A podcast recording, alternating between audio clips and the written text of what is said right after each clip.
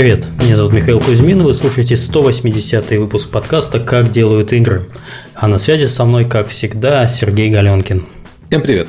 А, сегодня мы поговорим про концепты а, на ранней этапе, на начальной стадии э, планирования, и эта тема достаточно забавная уже чисто по своему названию, потому что, а что у вас еще есть на начальной стадии планирования, кроме как концепта?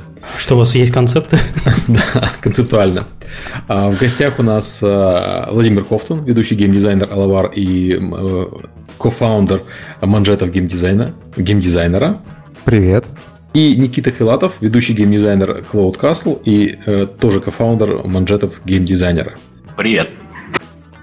Так, э, традиционно начнем с нашего небольшого блока рекламы и Patreon а. Напоминаю, что поблагодарить нас за наш подкаст можно с помощью системы Patreon, ссылка есть в описании. Э, спасибо всем тем, кто продолжает это делать на регулярной основе.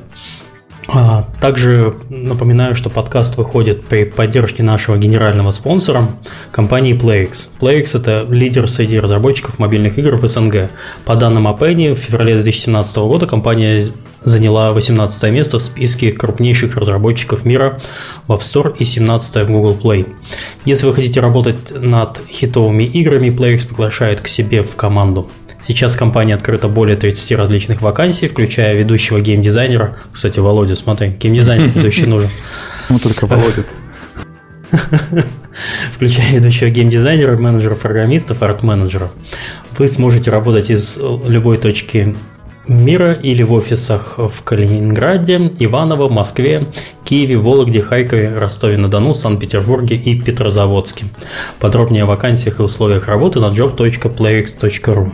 Еще раз job.playx.ru. Подкаст также выходит при поддержке компании Аподил. Аподил – это платформа для грамотной медиации мобильных приложений. Аподил помогает разработчикам встраивать рекламу, анализировать ее эффективность и получать максимум дохода. Через единый SDK Аподил дает доступ к более чем 35 рекламным сетям. Он автоматически подбирает самую выгодную для разработчика рекламу в режиме реального времени, чтобы вы могли полностью сосредоточиться на создании классных игр, а не на их монетизации. А так как новостей у нас сегодня что-то нет совсем, прошло всего 4 дня с последнего подкаста, и вообще ничего не накопилось, даже по работе ничего интересного рассказать нельзя. Э, напоминаю, также сразу же объявляю о том, что у нас проходит уже традиционный конкурс от компании PlayX и DevGam на билет на конференцию DevGam, которая состоится в Москве в гостинице Редисон Славянская 18-19 мая. Билет э, стандартный пас, я не помню, сколько он стоит, но это живые деньги. А, Ожидается более 1800 участников, уже, прием, уже открыт прием игр на конкурс DevGam Awards, который можно подать до 14 апреля. Это, кстати, завтра. Если уже не подали, то все пипец. И также на шоу-кейс и Game League до 24. Участие бесплатное, нужен только билет на конференцию. А вообще приходить на DevGam, я там буду. Сергей, возможно, ну, ну я, не буду, я не буду, скорее всего. есть... Не, не пойду. Ну, ты вообще. Ладно, тогда все обнимашки мне достанутся. Я буду за тебя а, работать. очень, да, очень плохо. Что ж поделаешь. И Володя там будет. И, может быть, Никита. Ник там будет. Все там будут. Класс. Все. Вот, вот там и продолжим. Ладно, давайте, может быть, как-нибудь перейдем к нашей безумной теме, с чего бы нам начать. А начнем мы традиционно со знакомства. Володя у нас уже был где-то с полгода назад в ноябре. А, он тогда только-только перешел э, в компанию Лавар. И вот что за полгода у тебя изменилось? За полгода родился ребенок, э, который стал первым сибиряком в моей семье. Это, это здорово. А, я пережил зиму в Сибири. Это все, что не касается геймдева. Мы по-прежнему делаем проект Survival про полярную арктическую базу, которая называется Distrust в Алаваре. Вот. За прошедшие полгода мы приблизились к запуску бета-версии, которая скоро запустится уже. Mm-hmm. Вот, пожалуй, по, все. По поводу, по поводу выжил в себе, вот мне, я постоянно вспоминаю историю, которую мне друг показал, который живет в Новосибирске. Мы то есть не мы, а в Новосибирске в течение суток температура может упасть там на 25 градусов. То есть ты с утра вышел такой счастливый, около нуля одетый, а вечером возвращаешься с работы, а можно и не вернуться. Да, да. Лучше там переночевать. Так Запросто. Что... Я, я несколько таких дней наблюдал, когда, когда утром было в районе минус 15, а вечером под минус 40. Класс. Вот, так, а... что, так что игру про survival, в принципе, на собственном опыте делаю. Э, тем более про холод. Э, Никита, расскажи про себя. Ну, меня зовут Никита Филатов, э, я геймдизайнер и еще много кто в компании Cloud Castle, которая также известна как Castle Digital Partners. Первую игру я сделал, наверное, классе в третьем. Это была настольная игра, это был настольный клон Dungeons and Dragons. Что характерно, я ее сделал вместе со своим лучшим другом, с которым сейчас мы вместе работаем, собственно. А, вот. Я закончил Самарский аэрокосмический университет по специальности мехатронные системы. А, вообще я хотел пойти учиться на программиста, но на бюджет чуть-чуть не, не прошел, поэтому пришлось стать геймдизайнером инженером. А, вот. Пока учился в университете, работал копирайтером, графическим дизайнером, а после окончания университета, собственно, почти сразу попал преемника самарского Drimmi. На тот момент это уже было не Drimmi, но по факту команда осталась от Drimmi, все осталось от Drimmi, все осталось от Drimmi. А, компания называлась Оригама. А Drimmi это, по-моему, ту, которую бывший гендиректор Одноклассников делал, да? По-моему, да. Я сейчас не уверен, в самой Drimmi мне не удалось поработать. Я, собственно, работал вот а, там, где работали все чуваки, которые работали в Drimmi до этого. А, компания называлась Оригама. Там я а, работал геймдизайнером, занимался социалками в основном, немного мобилками. Это были фермы, city-builder ы классические просто. Вот после этого успел еще поработать на позиции продюсера. На самом деле нет, на самом деле был bizdev-менеджер, но в вакансии было написано продюсер. Я шел туда с ожиданием большого стола зеленым сукном, сигар и всего такого, но не сложилось. Пришлось писать холодные письма и все такое. Вот, э, поэтому э, впоследствии я поспешил вернуться к продакшену, геймдизайну. Опять начал делать сити-билдеры, сделал полтора Tower Defense. Вот. Немного занимался геолокационными играми, вот, но тогда это еще не взлетело. А, и последние два с лишним года я, собственно, работаю в Cloud Castle. А, мы тут все эти два года пилили нелинейную адвенчуру Dive Glory которая недавно вышла в СНГ на iOS, и вот в апреле выходит э, на мир, на Android и на Steam. Вот. Сейчас занимаемся разработкой новых прототипов. А, ну и, собственно, в прошлом году а, я вместе с Вовой и еще несколькими геймдизайнерами а, начал вести коллективный блок Маджета геймдизайнера. Вот как-то так.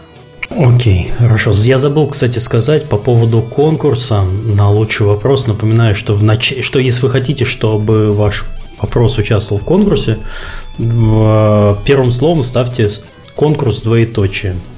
И желательно, чтобы вы остались до конца выпуска, потому что если вы вдруг выиграете, а я вас потом с собаками совершенно найти будет очень сложно. Так, с чего мы начнем, товарищи? Наверное, давайте определимся с э, первого пункта. Что такое концепт вообще? и зачем он нужен, и что отличает концепт от дизайн-документа и там чего-то более проработанного. Так, кто отвечает на этот вопрос? Конечно, гости. Мы что, мы а, тут конечно, ничего не понимаем да, в концептах. Вы же главное. Мы, мы пришли просто у вас узнать все важное. Ну вот. Нет, обычно еще гости иногда в транс впадают, когда мы с Сергеем разговаривают, и забывают, что они подкаст не слушают, а в подкасте присутствуют. Так да, давайте бросайте а еще это дело. Да, настолько привыкли слушать подкаст, что забываешь. Забыли, что нужно говорить, да. да. Ну, в целом, в целом, если смотреть на те концепты, с которыми я сталкивался и которые я делал, это очень короткое описание игры, буквально в несколько абзацев, чтобы была понятна идея, этакий elevator pitch, который на бумаге зафиксирован, для того, чтобы люди, которые читают, понимали, что ты хочешь до них донести. То есть это, это без, без каких-либо там углублений куда-либо. То есть вообще в рамках, э, в рамках нескольких абзацев. Вот. Слушай, ну такой же раньше называли Vision, по-моему. А как? Ну нет, Vision он, нет, Vision он все-таки уже чуть более проработанный. На мой взгляд, это опять же такая моя просто оценка. Что концепт это, вкратце говоря, идея, изложенная кратко в нескольких предложениях или абзацах. Да, да. А вот я, кстати, наоборот понимаю, собственно, как Миша сказал, что Vision как раз-таки в нескольких абзацах идеи игры, а концепт — это уже что-то такое, почему можно садиться и делать прототип. То есть это какое-то минимальное описание того, что в игре должно быть с точки зрения там core геймплея, каких-то основных механик и таких штук. То есть, э, если у тебя есть Vision, ты можешь прийти и сказать, чуваки, вот я придумал то-то, то-то, то-то. Хочу идею. игру про драконов да, да, да. В, в сеттинге будущего, и чтобы там были японские школьники. Да, и чтобы матч 3 и PvP. Да, вот. и основная механика а... такая, монетизация, конечно, free-to-play, да вы что. И все это на мобилах. Да. А концепт, ты уже приходишь, э, соответственно, с какими-то материалами, по которым можно сесть с командой что-то конкретное обсудить и начать mm-hmm. что-то делать. Понятно, там не прописан контент, там не прописаны какие-то нюансы, детали неважные да, для того же прототипа первого. Но какие-то основные вещи, мне кажется, в концепте должны быть уже прописаны. Но тут нужно понимать, что у каждого геймдизайнера в каждой команде своя кухня, свои термины, и там в общем, угу. трактование может разниться. У Вовы вот так понимается, у меня вот так понимается. Угу. Приходит в понедельник, и вот вам концепт, такая пачка бумаги просто. Не, ну концепт тоже, конечно, должен быть кратким. Просто в моем понимании это типа не два абзаца, а ну две страницы, как-то вот так. Окей, хорошо. А, из чего он, еще раз, давай, чтобы определиться, из чего он должен состоять? Это э, описание идей, механика, да, и, и параметры связаны там с платформой, с контролами, с монетизацией. То есть какие-то при, приведенные под общую черту, чтобы когда у тебя этих концептов, скажем, там 40, чтобы у тебя были общие связанные параметры. Я бы сказал, что это как бы основной вижен, там фокус-фраза, да, а, плюс какие-то минимальные описания core геймплея, то, что происходит то-то, то-то, то-то. Позиционирование на рынке, типа там это PvP, сингл, какие платформы. И, мне кажется, еще важно понимать сеттинг и примерный там арт-стиль, да, то есть если у нас сеттинг там фэнтези, я хочу, чтобы у меня фэнтези был похож на WoW, я хочу, чтобы у меня фэнтези mm-hmm. был похоже там на линейку, ну, чтобы а, был вижен более сформирован у команды, то есть чтобы все примерно понимали, что мы делаем. Хорошо, вот. а кому нужен концепт? В основном с моей точки зрения, опять же, да, концепт нужен, чтобы пичить идею команде и, не знаю, ну, такая ситуация, что ты пичешь идеи вышестоящим э, товарищам с помощью концепта, мне кажется, они настолько частые, потому что в нашей индустрии в 75% случаев это тебе сверху приходит и говорит, чувак, у меня есть концепт, давай делай. Вот. А, но вообще, по идее, концепт это чтобы пичить идею игры кому-либо, но чтобы не просто ее там рассказать, я придумал игру драконов в космосе, это будет там матч 3 PvP, да, а чтобы обсудить какие-то уже подробные э, конкретику какую-то необходимо ли создание какого-то первого прототипа. Вот. Я, я вот тут с Ником не соглашусь. Для меня как раз-таки концепт – это документ, который питчится вверх. Ну, то есть для, для принятия бизнес-решений, для принятия того, что дальше будет делать компания. Нет, да, само собой. Если у тебя есть такие э, полномочия, питчить это вверх, э, конечно, я с тобой согласен, то есть я не спорю. Просто у сферического геймдизайнера в вакууме обычно таких полномочий, к сожалению, нет. Вот. То есть, если ты не лид, если ты не креатив директор, то вряд ли ты будешь прям, не знаю. Ну, подождите, вот вы сейчас описываете ситуацию, я так понимаю, вы все работаете в крупных довольно компаниях. Э, у Воловая, я не знаю сколько, более 9 тысяч человек, наверное, работает, а у вас там порядка 200. Да? Ну, у, нас в компании 100 человек работает, но mm-hmm. большинство человек работает не над геймдевыми проектами, а, собственно, это аутсорсная разработка. А непосредственно команда, которая занимается играми, у нас ну, в районе 10-12 человек, то есть mm-hmm. мы такие то есть я пытаюсь понять, вот Володя все больше, я так понимаю, на корпоративную штуку на, налегает, потому что ему нужно продраться со своим концептом. Надо через... продать, да. Да, нужно его продать фактически внутри компании. А вот э, у тебя размер команды маленький, и тебе не нужно сталкиваться с такими, э, с такими штуками, но, скорее всего, ты говоришь про команду разработки, а тебе нужно это до руководства компании донести. Ну, тот человек, который принимает решение, выделять деньги на проект, грубо говоря, или нет. Ну, я да, все правильно да, понял. Да, да, да. Ну, я говорю, тут, собственно, у Вовы своя специфика, у меня своя специфика. Вот. А вот с точки зрения маленькой вот инди-команды, которая собралась и хочет сделать проект, им нужно писать концепт или, или просто собрались э, в трехкомнатной квартире э, и поехали? Не, конечно, конечно, нужно. Ну, в любом случае. Хотя бы для того, чтобы определиться с тем, что они собираются делать, и выбрать не, не один вариант из одного, который пришел в голову, а хотя бы там один из десяти. Угу. Ну, то есть это просто такая форма изложения мысли, идеи в, в понятной для всех э, форме. Я, да, я бы сказал, что это, это приведение э, нескольких идей там, или десятков идей под какую-то общую гребенку, чтобы их можно было между собой сравнить. Угу. Ну да, но еще это фиксация. Соответственно, просто когда вы до чего-то договариваетесь, потом, чтобы никто не забыл, про что вы договорились, чтобы не было разночтений каких-то, все это фиксируется в концепте, да. Хорошо. Ну, то есть, как бы и маленькой команде вы тоже рекомендуете делать э, концепт перед началом разработки проекта. Ну да, да а просто, вот... просто чтобы решение о разработке дальнейшем было более, как это модно говорить, осознанным. Угу. Окей, хорошо, стало более понятно. Так, а откуда вообще взять берутся идеи и концепции.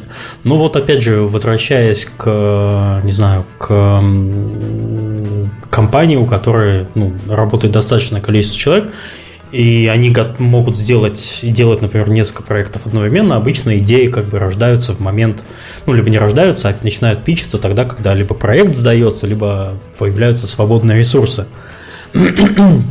Ну, а, да в, в маленьких как бы компаниях что им делать? Вот у них идеи постоянно фонтанируют, а куда их девать? Писать концепты и складывать на полку, а потом ну, выбирать конечно. при помощи лото? Да, ну нет, ну не, не лото, конечно, а при помощи там мониторинга состояния рынка и прочего-прочего. Ну, да, не, ну да, писать в стол, потому что Понятно. А, кстати, нет ведь никакой разницы. Ну да, у маленькой команды и у большой компании есть периоды, когда все ресурсы заняты, но при этом идеи приходят и концепты пишутся. Ну угу. да, они, они пишутся в стол на будущее. Вот у тебя здесь в плане написано очень интересно игровой опыт. Вот откуда появляется идея э, игры, концепта. Игровой опыт. Это вот обычно это происходит как? Я поиграл в такую-то игру, мне понравилось, и я пошел об этом всем рассказывать, и я вот хочу такую же сделать. Ну, это не концепт, это. Нет, это, это не концепт, это э, все правильно. Это источник того, откуда может появиться идея для концепта. Угу.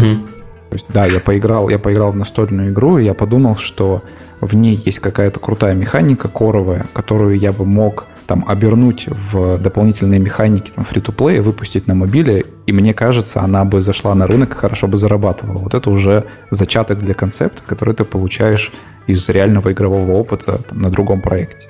И причем нужно понимать, что это не обязательно идея там всей игры должна быть скопирована, да, это именно может быть какая-то отдельная механика, а, какая-то, причем даже не core механика, а мета-механика, какое-то просто интересное решение, там, не знаю, по карте, а, по итемизации, почему угодно. То есть ты из каждой игры, в которую ты играешь, вынимаешь хорошие кирпичики, складываешь их себе за пазуху, и потом из этих кирпичиков сможешь собирать новые концепты, новые интересные концепты. Так, я немножко на чат отвлекся. Так, хорошо. Что у нас там дальше? Ну, мы вообще в плане прописали э, несколько пунктов, откуда брать идеи для концепции, потому что очень часто встречающийся вопрос у людей, которые как раз пришли вот к этому этапу, что у них есть свободные ресурсы, им надо что-то делать дальше, и они совершенно не понимают. Причем часто это встречается у там, инди-команд, у которых был успех какой-то, ну пусть там даже незначительный, и они э, боятся не повторить его. То есть боятся сделать что-то, что будет хуже, и им сложнее принять это решение. И там, из игрового опыта получать концепт – это один из вариантов.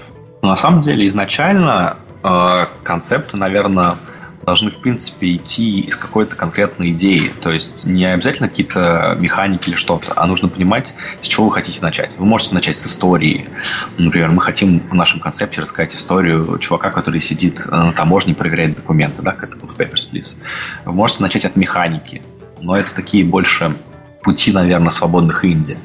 А концепт может начинаться с рынка, может начинаться с ресурсов. Если у нас есть понимание, что у нас в команде есть какие-то специалисты, которые обладают опытом в таких-то областях, у нас, э, грубо говоря, область, откуда мы можем взять концепт, она не то что сужается, она более конкретизируется. Э, можно исследовать рынок, подумать, что вот есть какие-то определенные ниши на рынке, которые достаточно пустые, и можно подумать в эту сторону. Только потом уже, когда вы определили, в принципе, с рынком и с ресурсами, можно думать уже про истории механики. То есть это, мне кажется, какой-то такой более бизнесовый подход к этому. Ну да, все так. Особенно, особенно важный комментарий по поводу имеющихся ресурсов человеческих. Если, если команда никогда не работала с 3D, ну, не, не стоит думать про концепты, которые связаны с 3D, в принципе. А почему? Может быть, вы хотите, чтобы команда научилась это делать? Ну, ты ну, же то понимаешь, есть это инструментарий. Я понимаю, что да, придется нанять еще, увеличить размер команды в два раза примерно. Ну да, если, если мы говорим про инди-команду, в которой там 3-4-5 человек, и она не расширяется ну, ввиду каких-то причин, но бывают же такие ситуации, когда люди проигнорировали то, грубо говоря, чем они умеют заниматься, и начинают делать следующий проект, который совершенно им не свойственен, и на нем они сыпятся, и там все плохо, печаль, беда, закрываемся. Хорошо, я приведу пример, например, Lazy Beer Games. Они, uh-huh. Punch Club сделан как пиксель-арт. Из второй проект, я, к сожалению, не помню, как он называется. А, как, как? Так, стоп, а Graveyard Keeper это ведь не их, да? Возможно, там проект Нет, это они, который... же делают, они же, да. Да, да, да. И вот он тоже выполнен в похожем стиле, то есть они делают то, что они умеют, и, скорее всего, это будет э, хорошо, потому что у них уже есть аудитория, которая, э, которым понравился Punch Club, и они ждут чего-то похожего. То есть да, создание и проекта в таком же сеттинге, ну не в сеттинге, а в таком же хотя бы визуальном стиле, и, э, там, 2D, 3D, скорее всего, от вас э, люди ждут чего-то похожего. Да, тут это просто речь про то, что с одной стороны у них есть аудитория, с другой стороны у них есть уровень экспертизы в этом вопросе. И они уверены в себе, и они уверены там в принятии своих решений, и они на будущее уже знают, что они достаточное количество там человека дней сэкономят, потому что им не надо перепринимать решения, которые уже были приняты в прошлых проектах.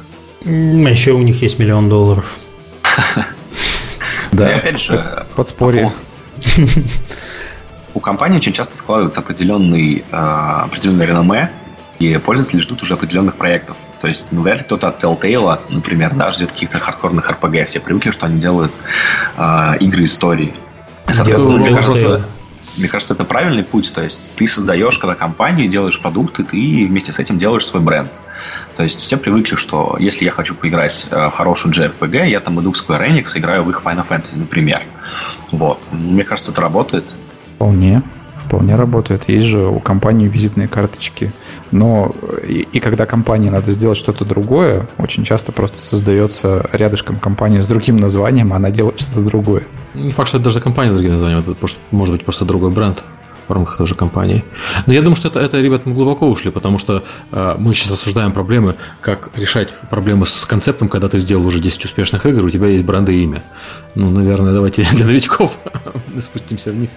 Да, также я хотел бы, я сейчас занят немножко копированием вопросов, хотел бы сказать задающим, давайте вы не будете создавать на каждый чих, который мы здесь обсуждаем по, по вопросу на конкурс, а все-таки как-то подумать и выдать хотя бы один вопрос на конкурс. Mm-hmm. Потому что я их потом буду без, безжалостно сокращать. Если у человека будет там 3-4 вопроса, я это не пропущу, мне придется делать двойную работу. Давайте включим внутренний фильтр, и это нам всем поможет пока, задавать пока Миша не включил внешний.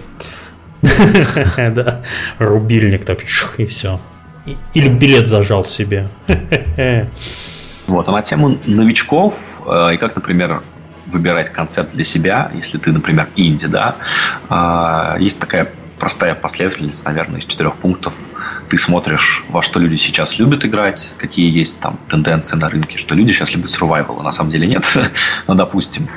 А потом, если ты не связан, соответственно, какими-то там супер бизнесовыми вещами, ты инди решил сделать игру, ищешь концепт, ты хочешь при этом, чтобы он имел какую-то ну, там, успешность или популярность. Смотришь, во что люди сейчас любят играть, потом ты из этого спектра продуктов думаешь, чтобы из этого тебе было бы интересно делать. Потом ты сужаешь до того, что ты прямо сейчас сможешь сделать на приемлемом уровне качества. А потом просто думаешь, э, какие фичи добавить, что изменить, чтобы люди твою игру покупали, основанную вот на каких-то таких базовых вещах. И, скорее всего, это сработает. Но это не точно. Да, да. Не, ну понятно, что как бы элемент риска, он всегда есть. Никто не гарантирует там стопроцентного успеха. Так как в любом бизнесе, наверное. Ну да, да. Я пытаюсь понять, где мы сейчас в плане находимся, ребят, в этом. Ну, мы, мы вроде обсуждаем, где брать идеи и концепции, просто как-то мы ага. это делаем окольными путями. Ну, это мы сейчас говорим про придумывание, а вот у тебя там дальше пункты есть исследование рынка, там всякие, моя любимая просто тема. Это я писал. Это не у Ника есть. У Ника нет исследования рынка, там погнали и все. А, Давайте про исследование рынка. Да, конечно. Сидишь, играешь в игры, все время говоришь всем, что ты исследуешь рынок. 8 мы, часов на рабочем месте. Мы, мы с, раз, с женами это хорошо работает, да. Мы как раз ради этого пришли в подкаст, что, чтобы послушать, как Сергей расскажет про исследование рынка.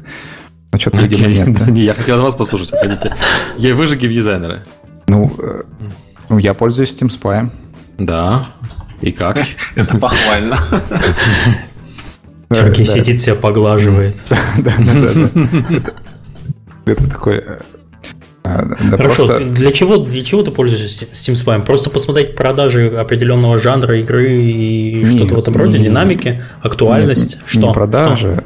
Не продажи, да и не только Steam Spy. Это вообще очень важный пункт в придумывании концепции, потому что это то, с чего начал Ник, посмотреть, что популярно mm-hmm. у людей.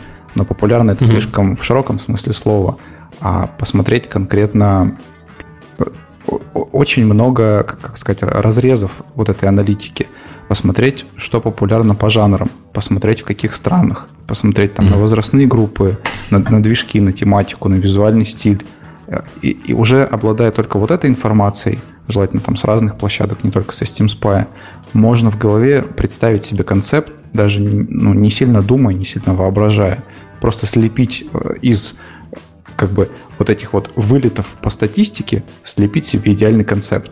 Я на, бы самом для деле, этого... на самом деле это работает в обратную сторону тоже. Когда ты придумал какой-то концепт и хочешь проверить, насколько он может быть успешен и популярен, ты просто идешь, например, на тот же Steam Spy и да, смотришь аналоги. аналогичные продукты, смотришь э, на аудиторию, смотришь на то, что этой аудитории нравится, какие продукты хорошо продались, какие продукты плохо продались. Соответственно, все это анализируешь и, а, в принципе, в идеале превращаешь в некое подобие бизнес-плана. Понятно, что там как бы цифры с погрешностями, но это какие-то базовые данные тебе дает.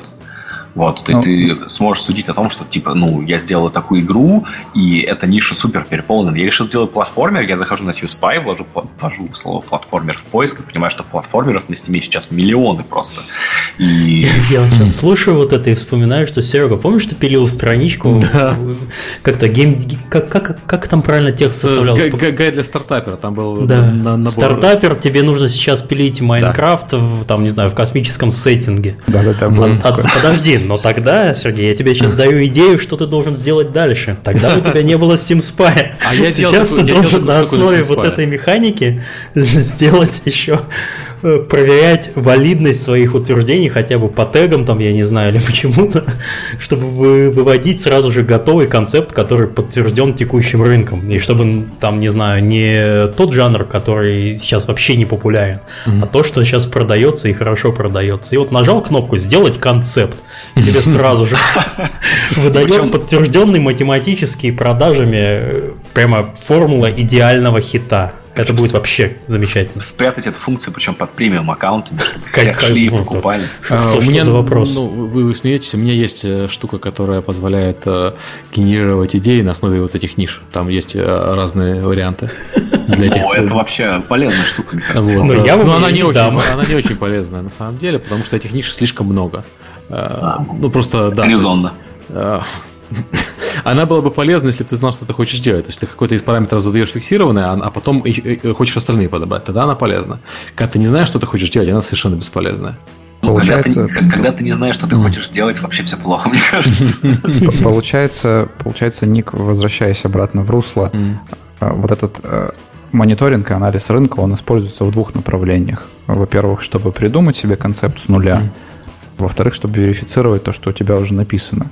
Причем, ну, да. мне кажется, что верификация, она не так-то уж чтобы здорово работает, потому что то, что на Steam миллион платформеров, не значит, что твой платформер будет плох. Там, потому что есть помимо его платформерности еще с 50 параметров, которые могут быть совершенно по-другому взвешены в Steam. Не, я понимаю, но это значит, что твой платформер должен как-то очень качественно отличаться от других да. платформеров, и тебе будет немного сложнее его продать. Я не говорю, что ты, ты не сможешь продать свой платформер никогда, само собой нет.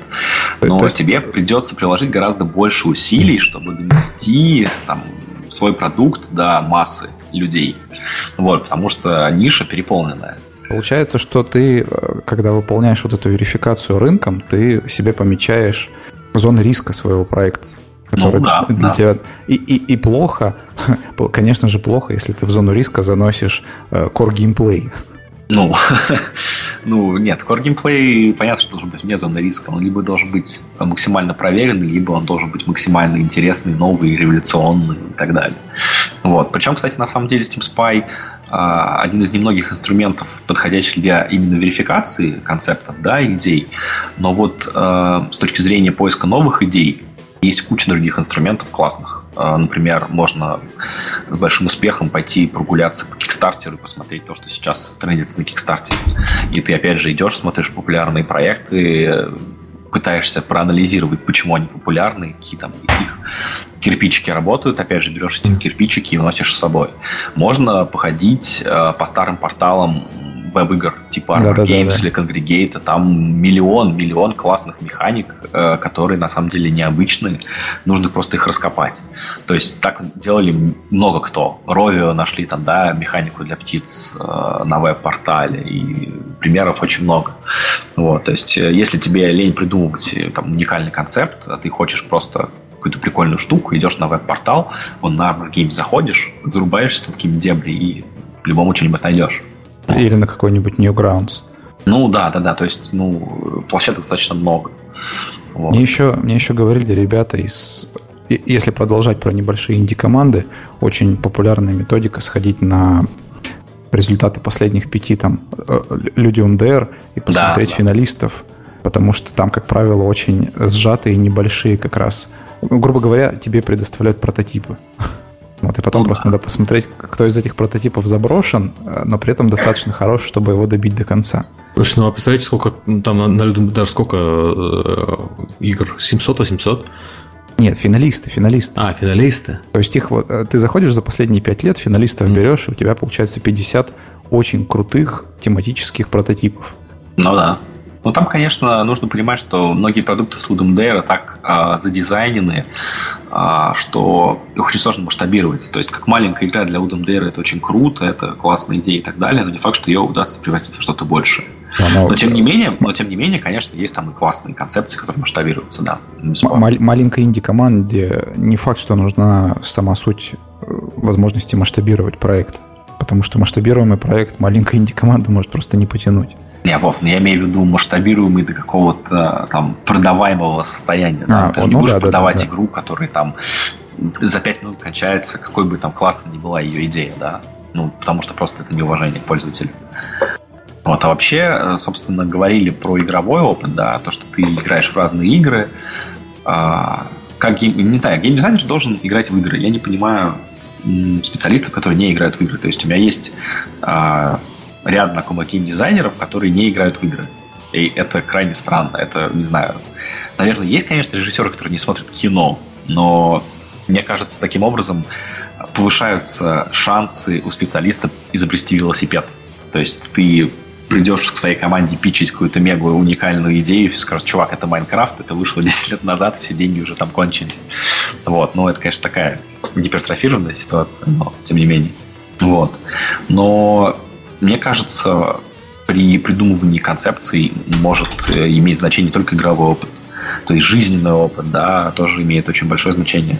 То есть, ну, это бессмертная история там про Сигеру Миямото, который придумал uh, Legend of Zelda на основании там своих воспоминаний из детства, как он там нашел пещеру возле дома, и вот это ощущение исследования, там, смесь испуга, ожидание чего-то интересного, любопытства. То есть, в принципе, Зельда на этом построена, и он это вынес из детства, и вот, собственно, воплотил в игре.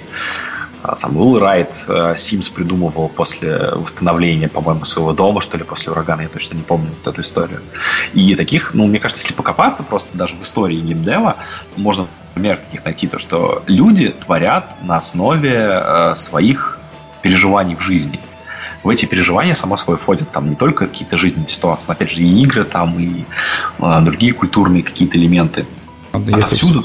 Да, mm-hmm. если вспомнить тот же The Witness, мне кажется, там Джонатан Блоу, в принципе, рассказал историю своего диссоциативного расстройства личности. Ну да. Ну, это лучшее произведение искусства, а не персональное, это тоже такая, знаешь, труизм. Ну да, да, да. Окей, хорошо. С рынком мы все поняли. Steam Spy хорошо, замечательно. Культура, кино, э, сериалы, комиксы – это ну, это, это культурный различный феномен, там, культурные единицы, которые тебя сподвигают на придумывании игр. Там, допустим, взять тот же Pokemon Go, который родился из культуры аниме там и манги, и комиксов и прочего-прочего. Ну, а идея ведь лежала на поверхности. Просто пока не было AR и не было там мобильных устройств, она не могла взлететь. Ну, взлетела ну, же. Я бы еще посоветовал, на самом деле, смотреть по культурным ценностям немножко вперед. Потому что, скажем, если, не знаю, в следующем году Star Trek, например, выходит новый, вот, в этот момент будет хайп по космическим играм. Ну да, это, что это тоже всегда работает почти. Да, это работает всегда. Или вот сейчас каждый год у нас под Новый год выходят Звездные войны. Ну, Звездные войны очень плохой пример, потому что Звездные войны довольно самодостаточная вселенная, и люди не испытывают недостатков в продуктах по ней. И там есть тот же Battlefront, сейчас еще второй анонсировали. То есть там все свое. А вот я имею в виду, что, не знаю, там Олимпиада, например, будет проходить каком там году, или там чемпионат мира по футболу. Что-то такое довольно крупное, что будет, э, что будет освещаться массово угу. э, во, всех средств, во всех средствах информации. И это надо использовать.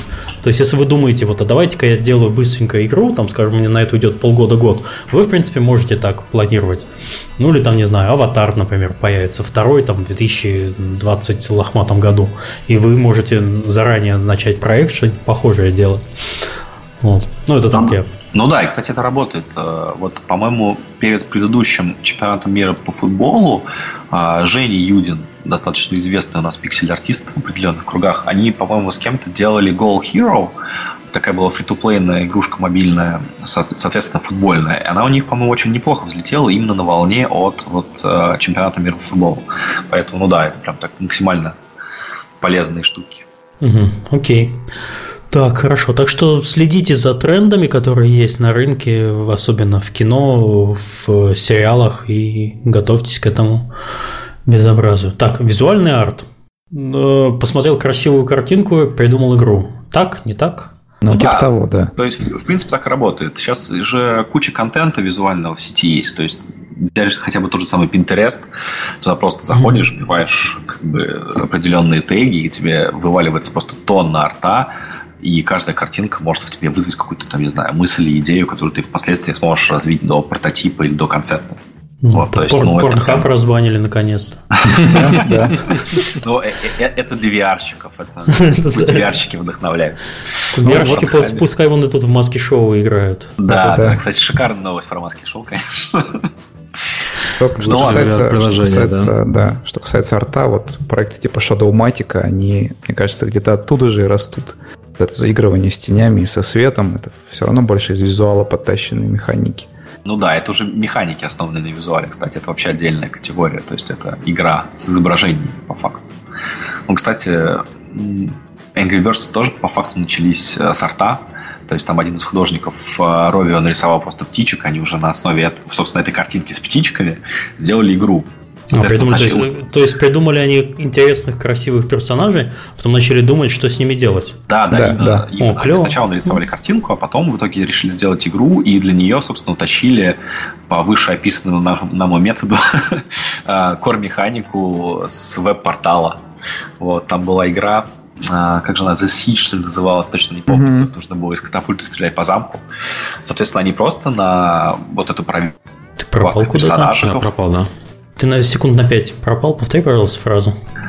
А так, где я был 5 секунд назад? А, на... Вот на эту проверенную кор-механику... Ты же не будешь отвечать на такие вопросы. Э, стрельбы. А, они натянули своих персонажиков в свой арт, и это как бы ну, взлетело, классно зашло. Вот, то есть у них началась с арта, яркий прям пример. Ну, хорошая идея, мне нравится. То есть ты сначала придумываешь красивые не знаю, там мир или персонажи, а потом уже придумываешь, что в нем происходит. Это прямо, ну, окей. Давайте, давайте двинемся дальше. Колода механик. Колода механик это самое интересное. Вот, ну, ну скажи это, вообще про колоду механик. Это на самом деле такая, такая штука. А, я не совсем точно знаю, насколько распространена эта практика. А, раньше была такая колода карт от Scavenger, но там в основном были социальные механики. То есть там а, на каждой карте была описана какая-то механика, которая там воздействовала на ретеншн или, uh-huh. или там на виральность и так далее. Вот. И я когда увидел, это еще вот, собственно, я только начал работать с геймдизайнером, года 4 назад это было, а, меня посетила мысль, то, что зачем ограничивать эту колоду вот только социальными механиками? Есть можно туда добавить сеттинги, можно добавить туда core механики, какие-то отдельные там элементы. И я с тех пор начал просто собирать э, такую колоду для себя, если мне нужно придумать какой-то новый концепт, я просто беру ее, перемешиваю, выкладываю оттуда карты, и мне что-то приходит. То есть я там вытаскиваю сеттинг, э, я не знаю, киберпанк, потом э, я вытаскиваю сеттинг нуар, а потом у меня выходит э, карта, которая говорит, что это будет там тайм-менеджмент. Я сразу начинаю думать, какой может быть тайм-менеджмент в киберпанковом нуаре. Я, собственно, на у нас Ярослав Кравцов в нашем ГД Андерхуде, это такой аккаунт в Твиттере, который каждую неделю ведет новый автор. Вот. И когда его вел Ярослав Кравцов, а, он вел а, джем для геймдизайнеров. То есть там не нужно было, собственно, создавать игры, писать код, рисовать арты, нужно было просто писать концепты. Mm-hmm. Вот. И, соответственно, я вот тогда сел, начал вытаскивать карты из своей колоды. У меня, собственно, вот вышли именно эти, то есть киберпанк, а, нуар, тайм-менеджмент а, и визуальная новелла.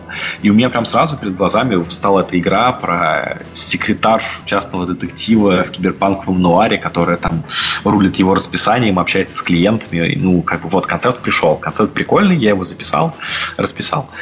Соответственно... Рекомендую еще завести попугая для этих целей, который бы карточки вытаскивал. Будет вообще шикарно. Чтобы все по чесноку было. И это отличная история для прессы, между прочим. Ты начинаешь игра, привет. которую сделал попугай, вышла в топ Стима. Да. За это схватятся момент. Слушайте, а что если они такие вообще секретные моменты выдают? Это же прямо это же золотая пошел заводить, пошел покупать попугая. Пошел покупать попугая, причем за корпоративный счет. Он, он нам нужен. первым. Чуваки, я что думал, увольняем геймдизайнеров, покупаем попугая. Одна колода, один попугай, и все. Ящик и корма. все, и у нас отличные просто механики будут из колоды вытаскиваться, это будет потрясающе работать. А еще шарманку. Главное потом научить попугаев еще считать баланс. И, вообще, собственно, геймдизайнеры не нужны. А зачем баланс? Это все, все предрассудки. Баланс это на глазок. На глазок. Да, да. Ладно, извини, я тебя прервал, но просто идея показалась прямо очень хорошей пошел ну, реализовывать? Ну, я, собственно, закончил. Ну, то есть, э, просто я каждому геймдизайнеру рекомендую завести себе э, вот такую колоду карт. То есть это не может, может быть как бы не быть физической колодой, это может быть просто такой спредшит э, в Google документах, куда вы просто будете вбивать а, механики, и в любой удобный для вас момент вы туда обращаетесь, смотрите, у вас есть удобный список. На самом деле в интернетах есть, по-моему, несколько ресурсов, которые выполняют вот примерно такую функцию, там а, 300 э, Game Mechanics, по-моему, или Game Ideas. Да, да, да, есть ресурс да. классный. Там, кстати, очень интересные механики тоже. То есть я прям рекомендую, если вы ни, ни разу туда не заходили, зайдите, посмотрите, там у чувака мозг работает любопытным образом.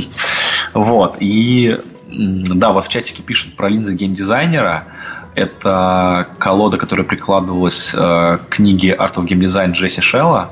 Угу. Вот, но я тут немного не соглашусь. Линзы геймдизайнера, они скорее не для придумывания концепта, они для прогона этого концепта по частоте линзы. То есть да, да, линзы геймдизайнера — это такие вопросы, которые должен задавать себе геймдизайнер, чтобы проверить, насколько хороша его концепция. То есть это такие риски. А да, линзы для проверки, да, для, для это, верификации. Да, да, да, да, да. Для риск-менеджмента больше, чем для создания новых концептов. Но, кто знает, может быть, линза сама по себе может опять же, какую-то идею вам подать. То есть это не исключено.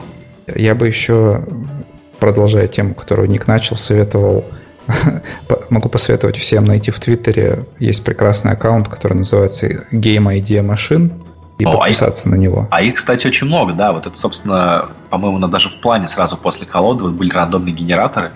Сейчас и в Твиттере, и просто, мне кажется, вагон ресурсов, которые просто раз в определенный период времени печатают рандомные идеи, и это работает и для сценариев, и для идей, да, да, игр. Да, да, там, там этих генераторов вагон и маленькая тележка. А, ну вот это примерно то же самое, что Сергей делал тогда у себя на сайте. Ну, вот, вот я прям читаю, да. все то же самое. Да, да, просто, да. Просто Game Idea Machine это один из самых старых и один из самых, ну, типа, подписанных. Ну, очень ну, удобно, да. очень удобно, знаешь, на что смотреть, когда он твитит, идеи игр, и ты просто отслеживаешь количество лайков и ретвитов. И ретвитов. Ну да, да. Мерить тренды, хорошо. Да, это тебе дает понять тренды, которые он предлагает.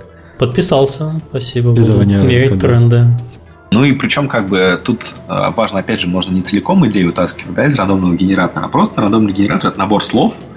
По факту это типа как попугай вытащил три карты сразу, например. ты можешь любую из этих карт бац, в карман положить и потом использовать. Вот, то есть это очень удобно. Окей. Okay. И основные принципы творчества. А, ну, собственно, это больше имеет отношение к тому, как эти кирпичики, которые вы там везде понатаскали из своего жизненного опыта, из других игр, из комиксов и так далее, как их использовать, да. То есть, в принципе, любое творчество, оно зиждется на трех правилах. Это копирование, изменение и комбинирование. То есть ты взял откуда-то кирпичик, оставил его таким, какой он есть, а другой кирпичик ты поменял, а третий кирпичик ты слепил из пяти кирпичиков других. И у тебя э, появляется уникальный творческий продукт. Да? То есть ты в любом случае, даже если ты делаешь это неосознанно, ты все, что ты творишь, ты творишь из каких-то элементов своего опыта, которые ты обладаешь. Ты не можешь создать из воздуха что-то. Всегда э, любая вещь, которую ты создаешь, она основана на каких-то там на твоем жизненном опыте. Вот, соответственно, ну, вот эти три правила, они есть. Хорошо, давайте двинемся дальше, потому что мы уже полчаса еще только вступаем в эру кон- концептов. Давайте поговорим про обсуждение концепции с командой. То есть, что, как надо подать свой концепт, чтобы тебя не побили? Как, как ну, это все? Концепцию, конечно, всегда нужно обсуждать с командой. В принципе, с моей точки зрения, она для этого и пишется. А, вот. И главное эту концепцию донести, чтобы, собственно, продуктивно ее обсуждать. А, способы могут разные быть, но это зависит от того, команда у вас вместе сидит, или она распределенная, или там у вас часть команды вместе, часть команды в другом месте и так далее. Но, по сейчас, по-моему, при наличии видеоконференц-связи бесплатной можно спокойно и конфколы делать, и все. Ну, в принципе, да. Обсуждать. То есть, есть и онлайновые whiteboard сейчас, на которых можно, в принципе, там рисовать, да. Вот. Э, по моему опыту лучше всего работает небольшой текстовый концепт, как я говорил, то есть это примерно там пара страничек э, концепта, причем Текста может быть примерно половина, еще половина там какие-то там, не знаю, набросанные от руки картинки, типа фейк-скрины, схемы, какой-то, может быть, визуальные рефы. То есть, если я э, говорю, что я хочу игру в стиле World of Warcraft, я прикладываю там два скрина World of Warcraft, чтобы все примерно понимали, как я это вижу. Вот. И, а потом, соответственно, как я этот документ накидал на 2-3 страницы, я его шарю с командой. А, команда это читает, там, переваривает какое-то время, а потом, соответственно, мы все собираемся и вживую обсуждаем. И, соответственно, все там предлагают свои идеи, э, так получается какой-то общий продукт. Слишком большой концерт писать не надо, потому что никто не любит читать. Команда никогда не будет читать ваш концепт, не знаю, на 15 страниц даже или на 10. То есть прям 2-3 страницы – это максимум, э, что, скорее всего, каждый из членов команды осилит, если они не супер замотивированы. Вот. Э, и нужно как бы скорее всего, все-таки меньше слов и больше картинок, потому что визуальная информация проще воспринимается. А еще а, лучше видос запилите. Ну, видос это вообще, да. Если, е, если ты там сам еще сможешь что-то написать ручками, код и прототип, потому что прототип это вообще идеальная ситуация, но это, конечно, вряд ли время на это будет просто. И тут, на самом деле, начинается второй этап. А, как только ты показал свой концепт команде, команда, понятно, все тут делают игры, все творческие люди, все сразу по-своему этот концепт поняли, по-своему переварили, и у них там у каждого появился вагон предложений идей. Вот. А, тут, мне кажется, важно не артачиться, не сосредотачивать там всю творческую власть в своих диктаторских лапках. Вот. А, ну, то есть, типа, я геймдизайнер, только мои там идеи имеют значение, а вы все делаете, что я сказал. Это прям неправильная политика, потому что очень сильно да, влияет ладно. на мотивацию, да. Я только так и работаю. Ты приходишь и говоришь, что ты геймдизайнер? Не, я говорю, слушайте только меня, иначе все плохо. Нет, ну, э, мне кажется, есть более как бы Тоталитарное. Ты, ты же в тоталитарном государстве живешь, Серег. Вот. Ну, по, по моему опыту, на самом деле, бывает... Это для остальных, для меня нет. А, по моему опыту просто бывают на самом деле достаточно отдельные предложения, вот, и как минимум можно их послушать и там как-то аргументированно обсудить. А, бывают откровенно неудачные идеи, да, ну, просто объясняешь, что чувак, эта идея не очень хорошая, мы не будем ее делать. А, есть классный лайфхак для идей, которые не являются откровенно неудачными, вот, но типа они достаточно спорные. Можно просто команде сказать, классная идея, ребят, давайте мы на нее подумаем и сделаем ее в энном билде. И это работает. Вроде ты как бы чуваку не сказал, нет, там типа идея фигня, не будем ее делать.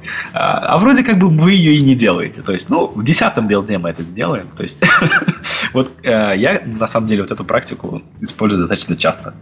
Ну вот. Ну, команда как бы в курсе, это не то, что какой-то обман. Такие, ну да, понятно, десятый билд, ясно.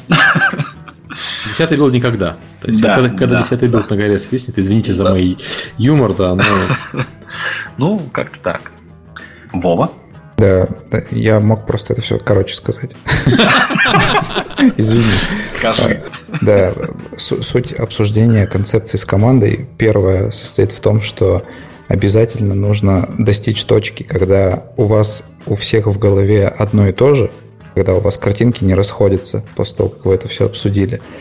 А второе, в тот момент, когда первый раз концепт рассказан команде, очень важно собрать э, вот эти все точки, где вы расходитесь как раз в представлениях. То есть первое, первые картинки, которые не сходятся, это самые важные картинки, потому что их можно наложить друг на друга и улучшить первоначальный концепт там, в разы.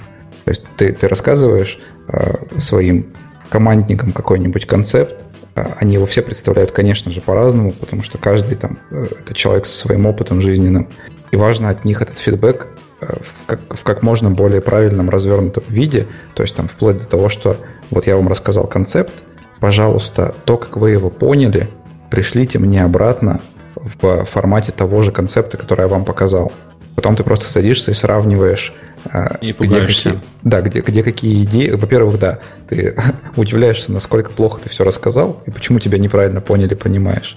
А во-вторых, ты видишь, а, где какие идеи наростами вот этими сразу на твой концепт накладываются.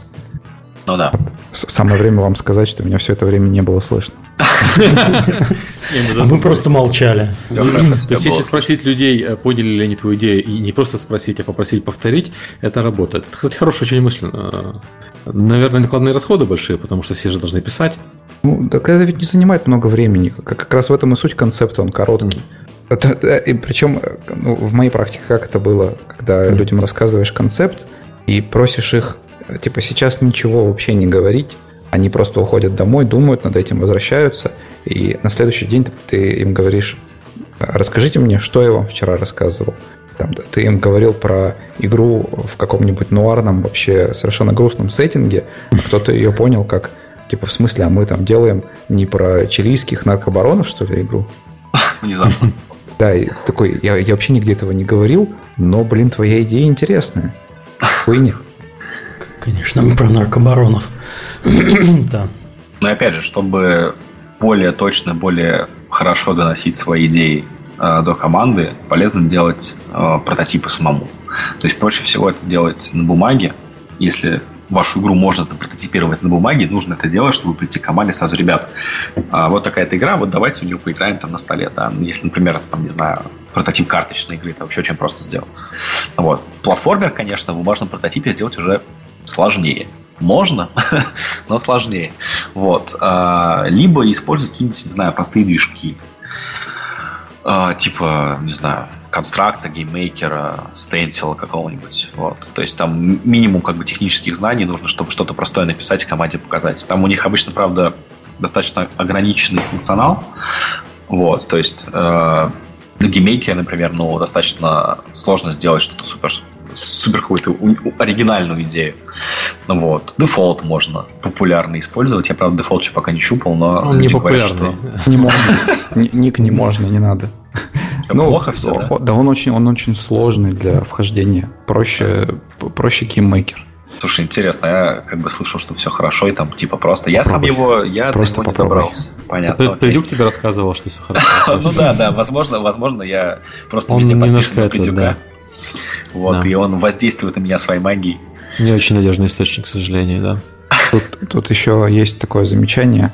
А, можно для прототипов, которые сложнее вот того, что можно реализовать на бумаге, использовать э, широко известный Гаррис мод. Как mm-hmm. мне показала практика, он позволяет спрототипировать, ну, блин, практически все, что угодно. Но Гаррис мод это все-таки уже инструмент, мне кажется, в котором немного посложнее разобраться, чем в простом редакторе, нет? Ну, не сильно сложнее, на самом деле. Я, не, про, я, я не Даже проще в чем-то. Даже проще. Тебе не надо там писать код, тебе не надо э, сильно вникать в его UI, потому что его там практически нет как такового. Тебе надо просто зайти в Steam и на площадке дополнений найти как бы вот эти вот как раз э, кусочки, там, кубики, из которых ты будешь собирать себе геймплей. Mm-hmm. И, и просто это еще и работает, как бы я, я смотрю в будущее, что сейчас подрастает вот то поколение геймдизайнеров, которые вырастут из Майнкрафта, из Гаррис мода, и для них это будут нативные инструменты. Ну да, кстати, вполне возможно. Не знаю, но я обычно на Unity пишу. Ты старик просто. Простое. Вот, ну, возможно, возможно. Не, ну, прототипировать, если умеешь писать, если умеешь программировать, то, конечно, всегда приятнее, чем если не умеешь. Это, это, это надо в золотой цитатник. Ну, я к тому, что прототипировать чужими тулзами, вроде Гарризмода, сложнее, чем прототипировать на, на движке, с которым ты работаешь. Там Unity, не Unity, но... Да, если есть какой-то такой движок, то да, это, да. конечно же, так. Ну, если ты, конечно, не хочешь немножко изучить другие горизонты, но это не mm. для этого. Все. Не, просто э, пример. Э, вот э, мой любимый геймдизайнер Сид Мейер, э, да, славится имя его, э, он э, не использует прототипы вообще, в смысле, он не использует концепты, он всегда пишет прототипы. То есть он, э, его подход, давайте что-нибудь быстренько набросаем, э, на сях и, и проверим, как оно работает. И мне этот подход импонирует. Но это очень круто, когда у тебя есть возможность. Тут ты, у тебя пришла идея, ну, ты я сел, достал. Сид Мейер садится, достает э, ну, свой да, да, да. Ноутбук и пишет на сях. Ну, это круто, когда у тебя есть Сидмеер в команде, да. Ну... Это, собственно, дядя Петя Мулине недавно то же самое говорил, то, что, говорит, классно, что я сейчас могу просто там не давать громких обещаний, а сесть, достать ноутбук и написать что-то быстро. Вот, чтобы проверить там свои идеи. Mm. Так что отцы рекомендуют, как бы, да. Но это нужно, собственно, заниматься саморазвитием в сторону там, кода, хотя бы там каких-то простых вещей типа C-Sharp, да, и там всех заставлять писать на плюсах, это, конечно, немного извращение. Не, ну я не говорю на плюсах, а, тем более прототипировать на плюсах, это, конечно, сильно сложновато. Ну да, да. да. Вот. А взять опять же, C-Sharp Unity или какие-то там, да, простые... Ну, на самом деле, на блюпринтах можно многие вещи прототипировать, на, ну, если да, мы говорим да, про C++, да, да. да. Или на Unity, если мы говорим про C-Sharp. Ну да. Прототипировать, если уже писать прототип, на мой взгляд, лучше прототипировать на том, на чем ты будешь потом в итоге писать. Резонно, ну, да. Чтобы, да. да, потом реиспользовать хоть что-нибудь. Mm. Ну, ты все равно, на самом деле, все перепишешь, но хотя Нет, бы общая ну, структура будет. Скорее, программисты потом все равно перепишут, потому что ты все-таки да. геймдизайнер, и вряд ли ты напишешь супер классный код с точки зрения твоих программистов. Вот. Посмотри, что за фигню ты здесь написал. Да, да. Ну вот, да, да, да. Там и архитектура, скорее всего, будет не очень, и сам код. То есть ты же не пишешь код, э, там, не знаю, 8 часов в день, как они. Поэтому, скорее всего, качество твоего кода будет гораздо ниже. Вот. Другое дело, что да, сможешь им быстро показать, э, что ты хочешь, что ты хочешь добиться, когда должно, по твоему мнению, работать. Mm-hmm. Они поймут, что ты хочешь, чтобы было, и сделают это красиво и хорошо. вот. Поэтому опять же, наверное, достаточно банальная мысль, но умение программировать – это очень большое подспорье для геймдизайнера. Э, особенно в том случае, если он остался без работы, он может хотя бы джуниором куда-нибудь пойти. Ну, это ты типа предлагаешь сменить направление деятельности, я не знаю. Это, это я реагирую на слово подспорье. Это, то есть, если ты остался без работы как геймдизайнер и не можешь ее найти, я не знаю, ну, видимо, ты, может быть, был не очень хорошим геймдизайнером тогда. Вот. Ну, разные ситуации, конечно, бывают. Добрые у нас сегодня собрались люди в подкасте. Ты не геймдизайнер, а говно. Да, да. Иди программируй. Иди программируй. Хотя бы так. Давайте двинемся дальше. Мы перескочили через один вопрос. Это pre-production pipeline. Что вы можете по этому поводу нам поведать? Я бы, я бы поветовал свой постулат, который я в любой команде говорю, что если у вас есть уже ну, готовый концепт, который вы там хотите взять в работу, а до того, как делать весь арт и какой-то контент и вообще о чем-то думать, соберите базовый геймплей на кубиках, пожалуйста. Потому что я наблюдал это десятки раз. Люди садятся и начинают делать контент зачем-то. Они еще даже не убедились, что в это интересно играть. Да, а, вот это, кстати, да, это ужасная проблема, которую я замечал столько раз, что я просто присоединяюсь, да. Вот, а, а, а на самом деле 99% концептов там и геймплеев можно убедиться в их играбельности, в их интересности и в фане, просто ну, создав примитивы в 3D Max и загрузив их в Unity и написав для них базовую логику. Только если там это не игра, у которой core геймплей связан там, с динамическим освещением или типа того. Да и то можно, кстати, в принципе. Ну да. То есть да. ты э, делаешь просто простые геометрические формы, там в Unity, я не знаю, где угодно, ставишь источники света и пожалуйста. То есть тебе же не обязательно там делать контент в плане текстур, там моделей сложных и так далее. То есть э, pre-production pipeline для меня, если уж мы говорим про игры, ну и бизнес как игры, в первую очередь надо убедиться, что то, что вы собираетесь делать, вообще интересно играть. Ну да. Ну, при продакшн как процесс это, в принципе, минимизация рисков. То есть ты постепенно, там, последовательно снижаешь риски продакшена. Вот, чтобы ты заранее там, отвечаешь на все вопросы, которые тебя интересуют и которые могут повлиять на процесс разработки и на цель там, продукта. То есть понятно, что э, сначала ты должен протестировать там core, core gameplay, а если оно работает, ты уже там начинаешь накручивать все остальное, ты уже начинаешь накручивать а, какие-то там мету, какие-то, не знаю, ожидания по финансовым показателям. Вот. Хотя, с другой стороны, core gameplay, наверное, тоже должен опираться на какие-то первоначальные идеи там, про целевую аудиторию. Да? То есть вряд ли ты продашь core gameplay шутера людям, которые любят не знаю, квест или визуальный новелл. Ну, это, вот. это понятно, да. Просто суть в том, что если ты на, про, на препродакшене а, что-то не проверил, то это не так страшно. Главное, если это не core геймплей. Ну, тут соглашусь. То есть ты, ты можешь сменить э, тулзы, которыми ты пользуешься, ты можешь сменить визуальный стиль, ты там даже можешь свичнуться с 2D на 3D без проблем. Но если ты при всем при этом не убедился, что у тебя сам геймплей интересно играется, вот это свичнуть в, там в процессе будет очень сложно. Ну, я, конечно, не сказал бы, что совсем без проблем, но согласен, то, что да, что Core Gameplay это основная вещь, которую нужно самый первый тестить. Вот. А вообще, опять же, ну, у тебя Vision, который определяется концептом, он изначально же есть. Ты уже изначально думаешь, что я буду делать такую-то core-механику, а у нее будет такая целевая аудитория, такой сеттинг, я хочу примерно такой арт-стиль. Да. Ты уже ну, видишь какой-то а, продукт финальный. Тебе не нужно проверять все эти теории сразу, да, тебе не нужно сразу проверять сеттинг или что-то еще. Но ты все равно видишь продукт. Ты же не думаешь у себя в голове изначально про игру, в которой, не знаю, два квадратика бегают по полю ты видишь какой-то финальный продукт. Тебе просто его нужно э, сначала разобрать до вот основы, до core-механики, ее проверить, а потом уже постепенно добавлять новые слои и каждый слой проверять. Да? А, добавил сеттинг, посмотрел, насколько там твоя примерная целевая аудитория любит этот сеттинг, не нужно ли его поменять. А, добавил арт-стиль, как он сочетается с этим сеттингом, все ли хорошо. Добавил платформы, хорошо ли mm-hmm. эта игра зайдет там, не знаю, на ПК, любит там народ с ПК ее или не любит, консоли, там, mobile.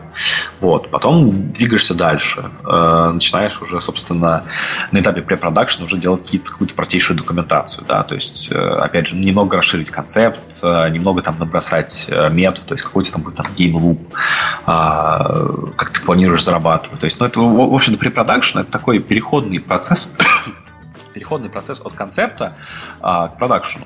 То есть э, на старте, когда у нас есть концепт, у нас есть просто двухстраничный документ, к началу продакшена у нас уже м, должна быть какая-то масса информации записанная, чтобы спокойно начинать продакшн. Чтобы пришли люди на работу, сели и начали заниматься каждый своим делом, это было максимально эффективно. То есть, ну, с моей точки зрения, так работает. Так. Так, давайте двигаться дальше, потому что вообще у нас там уже накидали вопросов на три страницы, и я не знаю, что с этим делать. Вот я буду опять, видимо, через некоторое время я передам бразды правления Сергею Галенкину, чтобы он поработал немножко. А я сам займусь сортировкой вопроса и сокращением. Дальше самое интересное начинается. Да, дальше что самое интересное. Давайте про тенденции 2017 на разных платформах. То есть, если вот люди, наверное, если будут после прослушивания нашего подкаста, конечно, загорятся и побегут э, писать концепт, это хорошо. А вот на какие не тенденции... Бог, конечно. Да, не дай бог, конечно. Вот, а на какие тенденции вообще стоит сейчас обратить внимание и куда все движется, по вашему мнению? В принципе, мне кажется, даже можно этот пункт уже расширить. Тенденции 2017-2018. Потому что просто по 2017 говорить уже поздновато, пока команда соберется. Давайте про 2018 очень интересно. Тут моя там сугубо такая оценка. Мне кажется, что по тематике хайпа сейчас на вершину всего вся вылезет космос, но про это Миша уже до этого сказал. Ну, подогревается, потому что со всяческих сторон там mm-hmm. и, и полеты на Марс и прочее, прочее. Там, вся вот эта вот тематика. А VR, я не знаю, но я почему-то до сих пор верю в VR. Ну, VR, на самом деле, в VR все не так плохо. То есть в VR все гораздо лучше, чем было там на первых э, этапах его там становления, да, в 90-х годах. То есть э, сейчас типа рынок VR растет, насколько я знаю, я, конечно, не специалист по VR, у нас там Леша Карагодин больше в этой теме. Вот. А рынок растет не так быстро, как прогнозировали, но вроде деньги в VR как бы есть. И продукты более-менее там создаются, да, причем даже достаточно крупные, там Resident Evil под VR вышел, и вроде все в восторге. Вот. А еще крупные какие-то игры под VR, Потому что mm-hmm. в основном, в основном, по-моему, конечно, под VR сейчас делают э, либо команды, которые занимаются железом, какие-то там такие э, технодемки фигачат, либо инди, которые тоже делают э, всякие небольшие штуки, типа там Spice Parrot э, тренинг симулятор, по так он называется. То есть это все забавно, весело, но это пока не тянет на полноценную игру, э, потому что, мне кажется, просто пока не придумывали такого, такого формата, а, при котором можно было бы играть долго в VR-устройстве. Ну, просто потому что это некомфортно. То есть, мне кажется, игровая сессия у VR-устройства она ниже, чем у стандартных платформ. А вообще, ну, мне кажется, не знаю, будущее есть расти вот. будет дальше. Будут Но вот это будущее, будущее из разряда надо сейчас сделать игру или будущее из разряда через 25 лет, когда мы будем в космосе? Ну, не знаю, через 25 лет это, мне кажется, очень долго. А сейчас можно собрать команду, чтобы в 2018 сделать игру для VR. Мне кажется, это вполне нормальный план, потому что рынок достаточно пустой. То есть сейчас, если у тебя есть VR, у тебя нет большого выбора, во что играть. То есть там счет проектов, он идет буквально, ну, не знаю, меньше 50, мне кажется, сейчас примерно, вот каких-то ну, более-менее стоящих э, продуктов, которые хоть что-то себе представляют в VR. Вот. Через год их, конечно, будет побольше, но это все еще будет там не переполненный рынок. Нужно только понимать, что, опять же, через год уже и планка качества вырастет, и контент будет больше, и контент будет лучше, и появятся какие-то инструменты, механики, которых, возможно, сейчас нет – но вот их в течение года придумают, и очень будет круто, если вы будете одним из тех, кто эти механики придумает. То есть, Я ну, слежу за всеми VR-проектами, которые появляются на Steam, по крайней мере, и продакшн value у них растет прямо от, от игры к игре. Особенно Много, конечно, всякого трэша. Вот. Ну, в общем, просто есть такое ощущение, что VR это такое некое следующее Эльдорадо. Понятно, что там не будет легких там миллионов долларов, но это сравнительно пустой рынок, и он очень эволюционный. То есть на этом рынке придется придумывать новые инструменты и геймдизайнерам, и а, дизайнерам. Слушай, я бы не сказал, что он пустой. Каждую неделю появляется 4-5 VR-игр на Steam. Ну, я имею в виду сравнительно. Я не преувеличиваю. Сравнительно, сравнительно просто. Понятно, что он как бы не совсем пустой, но... Не, ну, по сравнению легко... с 500 играми на iOS да, да, да, да, в день. Да, вот это, да, это, это пустой рынок, да. И, и именно это я имею в виду. То есть, не знаю, если бы вставал вопрос, делать сейчас VR или не делать, э, я бы, наверное, делал. То есть, мне кажется, сейчас какие-то новые интересные концепты под VR, они имеют все шансы э, хорошо зайти при условии, что production value будет достаточно высокий. Так, ладно, вот. давайте, давайте про VR больше не будем, иначе мы Олега Чумакова сейчас призовем. Это плохо закончится.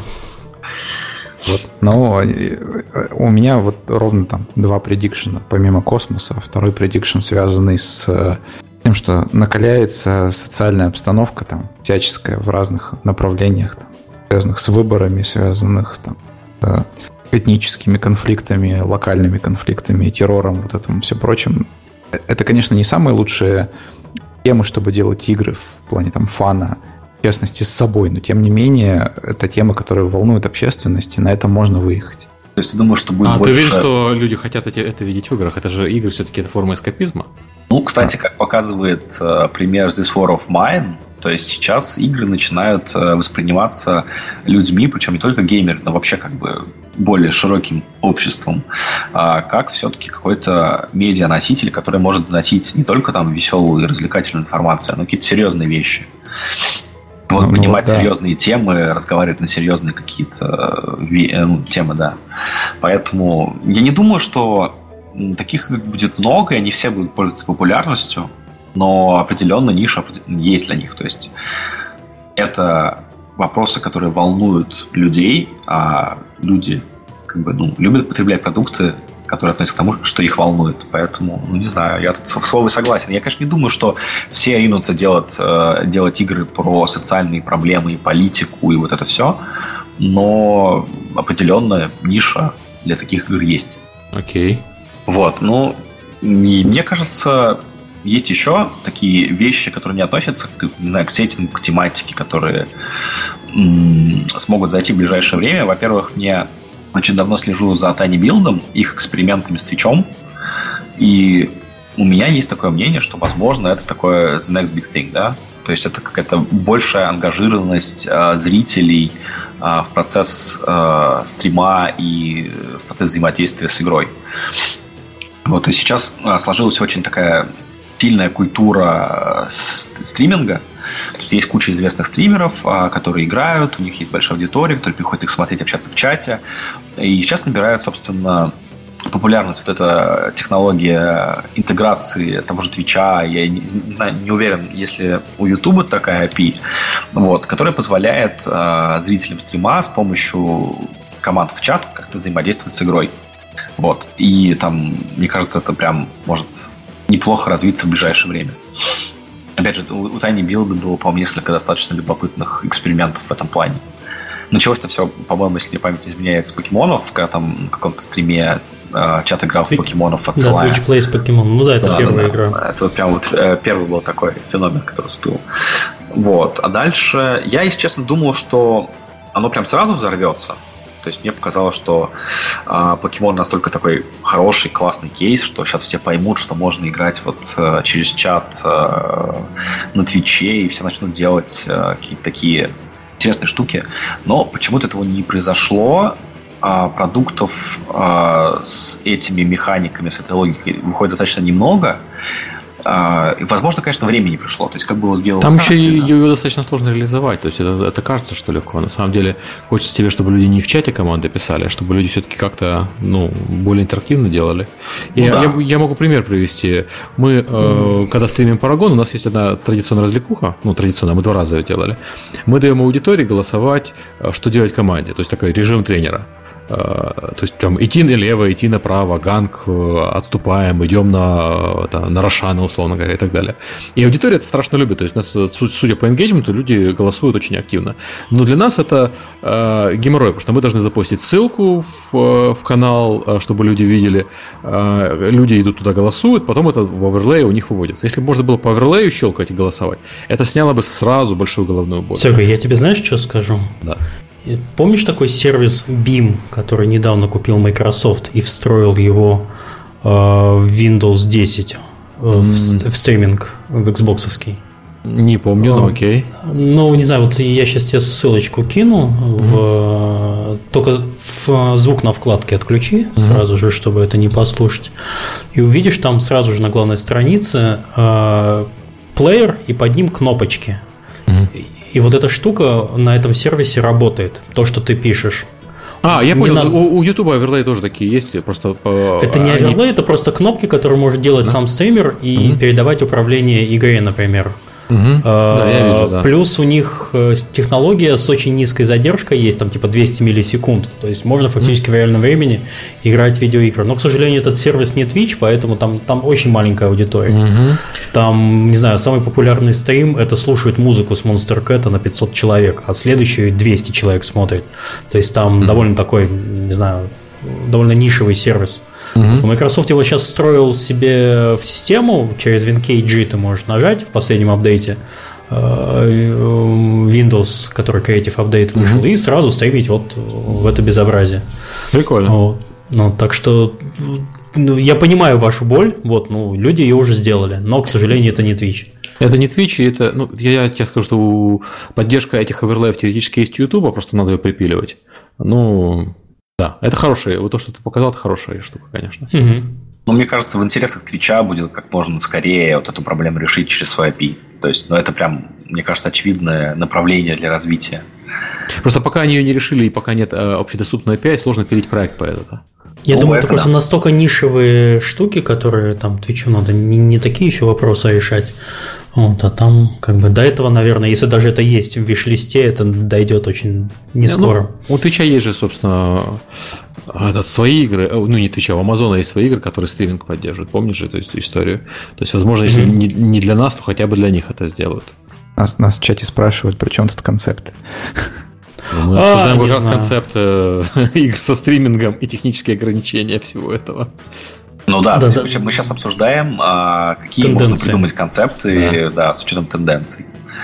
Вот, Тенденция да. это стримеры и Twitch. Как бы через них проходит большая часть маркетинга сейчас. Особенно для Индии. Если вас заметил какой-нибудь замечательный стример, то это прям хорошо. Ну, не знаю, вот у нас пример был, что у нас выходил Warhammer 40 тысяч, Space Wolf на Steam, э, заметил Total Biscuit, там смотрело 7,5 тысяч человек, он играл 2,5 часа, радовался жизни. Это дало хороший визибилити проекту на старт. Хотя это Warhammer, ему и так визибилити было достаточно, но тем не менее вот, э, стримеры замечают такие штуки. Это прямо хорошо. То есть, если делать, если сделать тенденция сейчас делать игру, которую был, было бы интересно играть и стримить.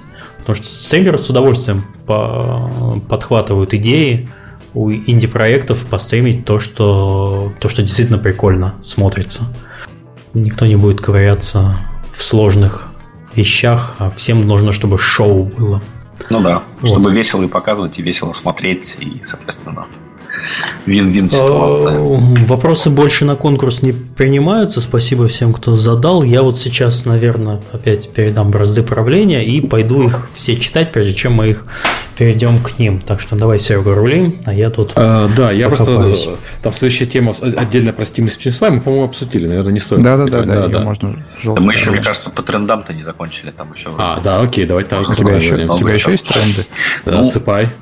А, во-первых, э, киберспорт. То есть, мне кажется, штука горячая, она будет дальше развиваться, но э, как бы все понятно про киберспорт в формате там Dota, League of Legends, того же Overwatch, э, Counter-Strike, то есть ну, классических дисциплин. Но мне кажется, что вот в ближайшее время, вот прям 17-18 год, очень, может быть, неплохой идеей запилить что-то не классическое под киберспорт. То есть что-то, что хорошо бы смотрелось, хорошо бы игралось, что-то соревновательное, но необычное. То есть не просто шутер, а не просто моба. То есть отличный пример Rocket League. Подожди, а... ну вот ты говоришь запилить под киберспорт. Извини по поводу труда. Это, mm-hmm. конечно, классно. Киберспорт это очень мощное слово, но как ты можешь сделать игру под киберспорт, когда у тебя нет аудитории? То есть Rocket League она не делается под киберспорт. Это ну, делается как, как фановая компетитив игра, и просто потом она стала, и ну, даже не стала киберспортом, она осталась компетитив э, классной игрой. Нет, ну понятно, да, хорошо. Это ты просто делаешь компетитив игру, которая имеет перспективы э, выйти в киберспорт. Ну, просто, mm-hmm. мне кажется, можно учитывать это при э, концепте. То есть у нас есть возможность э, там, масштабирования в киберспорт. Я уж не думаю, что э, чуваки, которые делали Rocket League, совсем про это не думали, потому что, ну, вроде достаточно... Не, не, не думали. Да, ну, не знаю. Мне показалась хорошая идея. Ну, в общем, мне кажется, есть э, пространство для выхода вот в киберспорт каких-то менее классических вещей, то есть каких-то интересных, уникальных концептов, которые будет интересно, опять же, смотреть. Это немного связано, собственно, а, с предыдущим пунктом про Twitch и про шоу, вот, но именно столько соревновательности, что ли.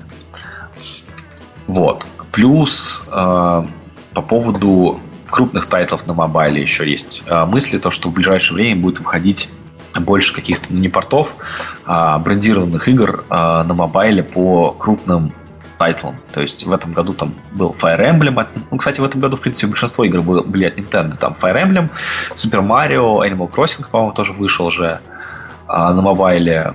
И мне кажется, вот эта тенденция может продолжиться, и мы увидим больше крупных игр а, на мобайле.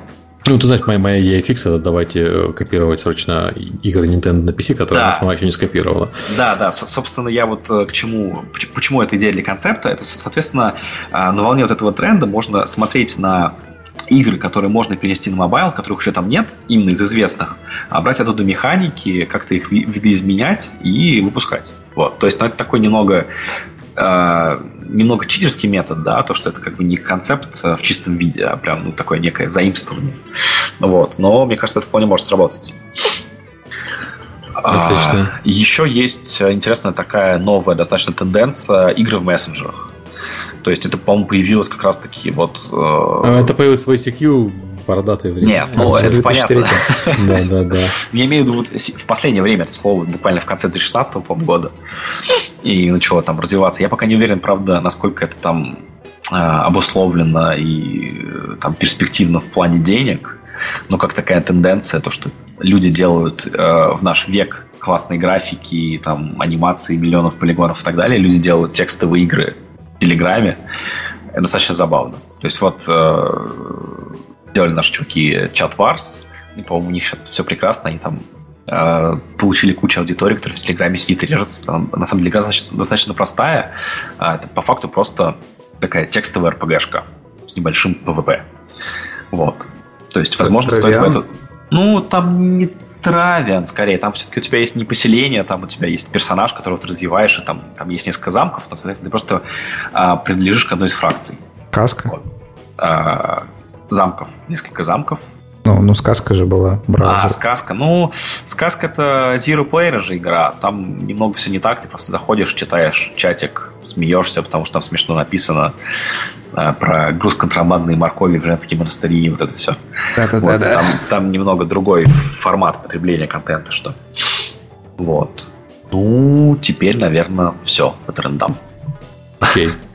Um по жанрам, которые никак не сдохнут, и все выживают и выживают. Это про выживалки или... Да, да, да, да. Ну, то есть, ну, серьезно, все говорят, что да нет же, ну, ну survival никому не нравится. Ну, и, и выходит опять Player Unknown Battleground. И все ну, подожди, Player Unknown Battleground не survival, это Battle Royale. Это ну, другой жанр все-таки. Ну, ну, Battle Royale это ответв... ответвление, по большому не, счету. Не, ну Battle Royale это все-таки ответвление Counter-Strike скорее. Я понимаю, что это изначально это, это мод для DayZ и так далее, но это competitive мультиплеер шутер про выживание с одной жизнью. Это Counter-Strike, по сути. Вот. А такие вещи никогда не умирают. Шутеры, сколько игр существует, столько существуют шутеры, по сути. Ну, сколько 3D-видеокарт существует, столько существуют шутеры. Ну да, да, да, согласен. Просто действительно есть тенденция не только там по сарвайвалам, то жанр, жанр вроде бы жив, вроде бы мертв, и непонятно, сколько еще лет он протянет. Типа, стоит ли сейчас нам садиться и начинать делать игру там про крафт, про survival, платформер, еще что-то. Тут зависит от того, что ты подразумеваешь под жанр мертв. То есть, ну, куча, куча же есть э, платформеров, куча там сурвайвалов с крафтом. То есть жанр рынок, жив, просто он в смысле, э, рынок переполнен. Ну да, да, да, да красный. Ну, знаешь, вот Конан, Конан вышел недавно совершенно, и нормально так, в принципе, продался. Не так, как предыдущие выживалки, то есть видно все-таки, что спад идет, но все равно очень, очень хорошо продался. Но у них был очень сильный USP. Да. Ну, Конан, да. Нет. Да, не, ну такой USP, Конан, знаешь, да. Конан или не Конан. Вот. А, не знаю, есть прям умирающие жанры типа РТС. Вот, э, какие в последнее время выходили хорошие РТС после StarCraft? Может, а, быть, был... может быть, это как раз возрождающийся жанр. Ну, возможно, но пока что я не вижу прям такого возрождения, если честно. То есть, э, последнее, что бы там выходило? Total Annihilation новый, который планетарий был Annihilation, да? Что там еще было хорошего в последнее время из РТС? Я вот так вот не вспомню. И РТС хороших в последнее время не было. Ну да, потому что как бы э, все РТС переехало в мобы по факту, да. Mm-hmm. Вот. Ну и вот непонятно. Вот, как, ну, но оби- сам... обещ... Э, попытки сделать РТС сейчас есть. То есть, может быть, на самом деле они снова появятся. Но пока все, что выходило, было крайне слабо. Ну вот да, просто непонятно, есть ли смысл возрождать вот РТС, потому что все, что выходило в последнее время, явно неудачные какие-то э, продукты, и интерес к ним не особо высокий. Ну, кстати, вам в чатике пишут, в чатике пишут Dawn of War, и ну, Total War это не Ну, кстати, да, вот Dawn of War уходит. Вот Dawn of War, да, вот сейчас... сейчас вот... на него большие надежды. Да, да, да, я согласен. Я сейчас в Singularity мне, честно, не особо понравилась. Она, мне кажется, достаточно слабая. Она, типа, интересная в плане того, что, да, сейчас, ну, не во что играть э, среди РТС, и вот на этом плане она, может быть, и зайдет. Вот. Total War это не РТС, ребят. Ну Total War это стратегия, и стратегии на самом деле тоже не очень много. Ну да, ну у Total War вообще своя ниша, то есть они там прекрасно себя чувствуют. Total War, Total War, у них там своя есть аудитория, которая их регулярно покупает, почти как с FIFA, мне кажется. Это, кстати, подожди, я не согласен насчет стратегии. Стратегия как раз хорошо себя чувствует. Цивилизация, э, цивилизация Нет, Stellaris, да, Европа да. Универсалис. Стратегии да, как стратегии. Да. Знаете, что самое смешное? Я помню, когда эти стратегии хоронили, когда говорили, что ну кому нужны вот эти скучные длинные стратегии, все будут играть в стратегии реального времени. А потом оказалось, что нет. Люди, которым нужны, люди остались, а те, кому не нужны, ушли в моба и, и дальше. История циклична. Да. Вот. Казаки третьи, ну, не знаю. Мне ну, это же ремейк, на самом деле. Ну, да, да, да, то есть... Uh, Battlefield Gothic Armada я не играл, ничего не могу сказать. Uh, вот, кстати, очень классный пример Offroad Trading Company. Это очень интересный РТС, да, потому знаю, что да. там нету по факту uh, боевых столкновений и прямых. Да, ну прямых прямых, да, да. И на этом фоне, ну как бы вот на, на, на, за счет этого э, факта игра очень интересная. То есть я, если честно, не смог в нее долго играть, вот, но я прям я с ботами играл, с ботами весело, зашел в сеть, там такие вот, что вот, вот да, вот, да, я, я, собственно, я играл без ботов, я играл в сети, и мне очень понравились механики, очень понравилась идея, mm. но против э, людей, которые сидят там и фигачат, это как в Counter-Strike, не знаю, Я купил ее, как только она вышла в раннем доступе, когда она только вышла, в ней было весело играть в мультиплеер, потому что никто не знал, как, уме... как играть. А недавно заходил, там просто убивают, ну, убивают опережают в экономическом развитии, так что одни кратеры остаются. Да, от, да, да. Моей вот корпорации, я, да. Я не на старте брал, а позже. Но вот, кстати, пример классный, потому что это реально РТС нового поколения. Ну, это если... геймдизайнер цивилизации 4, если что. Ну, да, да, да, да. да. Вот, если будет больше таких вот именно продуктов, то РТС вполне возможно и там, воскреснет из мертвых, в общем-то. Вот. Опять же, по поводу Grey Goo, э, там 300 тысяч игроков, мне кажется, в основном именно потому, что других РТС-то мало достаточно. Вот. И ниша свободная, и все там фанаты РТС идут и покупают Грейгу. Потому что, ну, нет больше других РТС. Их там в год выходит, не знаю, две с половиной штуки. Ну, Грейгу при этом настолько выглядело плохо, что даже, даже фанат РТС я не купил. Ну, я тоже не покупал. То есть, ну, вот говорят, 300 тысяч игроков. Вот. Ну, это хорошо. Это, это, это деньги, это, это то количество народа, которое, в принципе, можно попытаться повоевать. Ну да, да, да. А вот, кстати, Женя Кисеров про Нордгард написал, который вышел в ранний доступ. Это такая, на самом деле, нестандартная РТС. А, это, же, это разве не строительная РТС? Ну да, да, да. Она вот, э, ну, строительная РТС кажется, никуда не уходили, по-моему. Она ближе к сетлерам просто, чем да. к стандартным РТС, поэтому да, игрушка прикольная, но не совсем релевантна. Вот. Скоро еще, скоро еще выйдет этот конструктор, ремейк. Ой, ну ремейки сейчас очень популярно делать. Давайте э, продолжим потихоньку дальше. У нас да. вот как раз и моножанровые игры, э, в смысле, моноигровые жанры. Игра, которая в жанре своем доминирует. Э, стоит ли пытаться составить им конкуренцию? А вот давайте начнем с примеров, потому что э, я что-то не могу вспомнить. То есть у Nuclear Combat у нас есть World of Tanks, но при этом там есть, собственно, их конкурент World of Warships, и есть э, гайдзиновские танки, и есть, ну, мейловские, конечно, не смешно, но они тоже есть. Ну, погоди, ну, я, есть... я вернулся, кстати, я забыл да. сказать. Я наконец-то вынырнул из вопросов. Их осталось всего лишь две страницы, но нам придется попотеть. Так что вы сегодня спать не пойдете. Ну, окей. Хорошо. А, ты же, Серега, сказал World of Tanks, но, по-моему же, ну, базовая механика World of Tanks это не знаю, тот же Counter-Strike, сетевой командный ну, шутер. Да, но я имею в виду, что если выделять Vehicular Combat как отдельный жанр... А, как, как в, в отдельный жанр это танковые именно стратегии? Не, не танковые, а именно бои, бои, на маш... бои на технике. Бои на технике, окей, да. да, там больше как бы никого большого нет. Хотя попытки, попытки были неоднократные. Там Хокинс вспомнить, например, который был довольно прикольный, кстати, жалко, что Ну да, кстати, он сдох. динамичный. Они не потянули просто контент для него делать. Они э, сделали основу, а когда дошло дело до производства контента, они не справились. Ну да. Ну, по поводу примеров, а, мне кажется, в новейшей истории есть два больших примера. И, что характерно, оба примера Blizzard.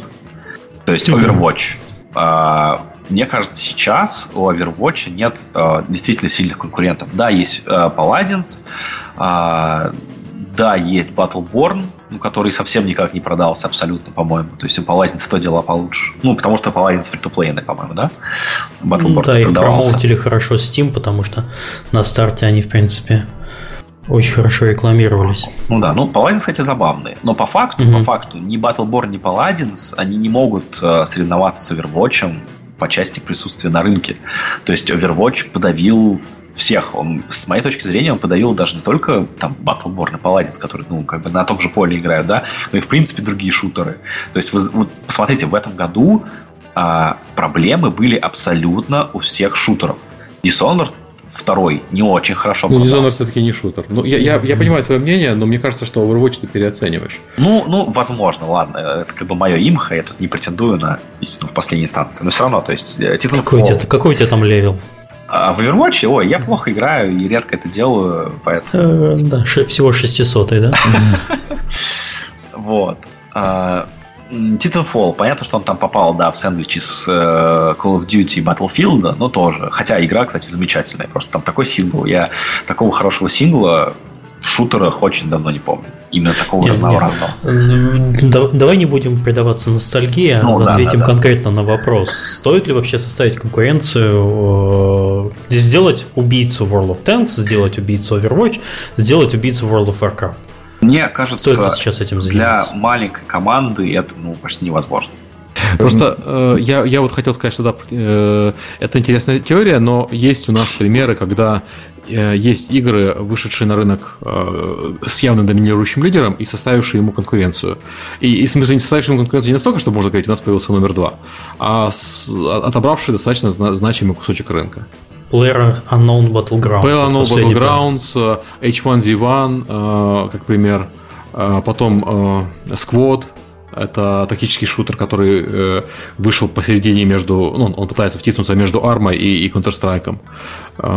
собственно, Dota 2, которая вышла на рынок, где Лига доминировала. Ну, Dota 2, ну, да. это, это, это Valve. Dota 2 это сиквел, да. Да, это, ну, да, это сиквел, это Valve все-таки. Ну, вот я Миша и назвал и инди-примеры, я назвал инди-примеры. Ну, кстати, вот Heroes of the Storm, ну, это, правда, не инди, конечно, пример, но тоже он вышел на рынок, Ну, и у них все плохо, как бы... к сожалению, да, поэтому... Ну, да.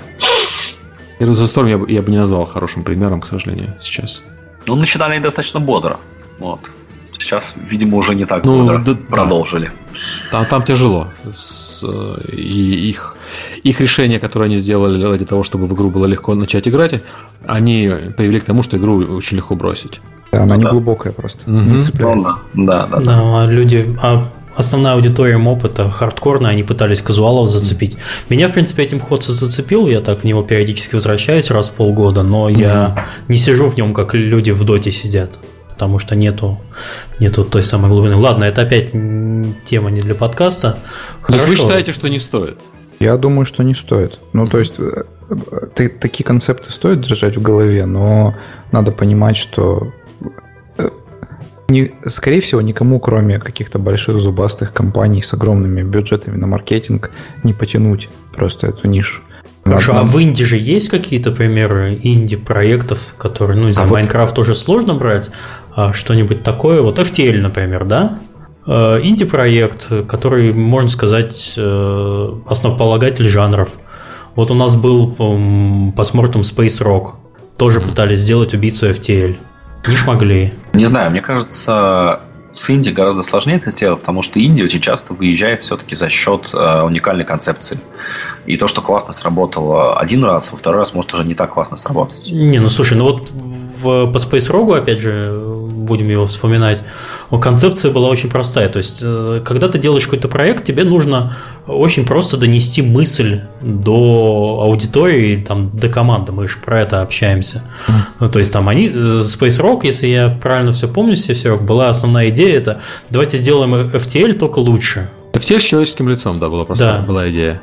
То есть не, не то чтобы лучше, а FTL, как, извините, как Heroes of the Storm. То есть FTL, которые, э, которые смогут играть люди э, ну, дольше, чем э, обычные FTL, и люди менее, э, которые меньше любят боль, чем в FTL.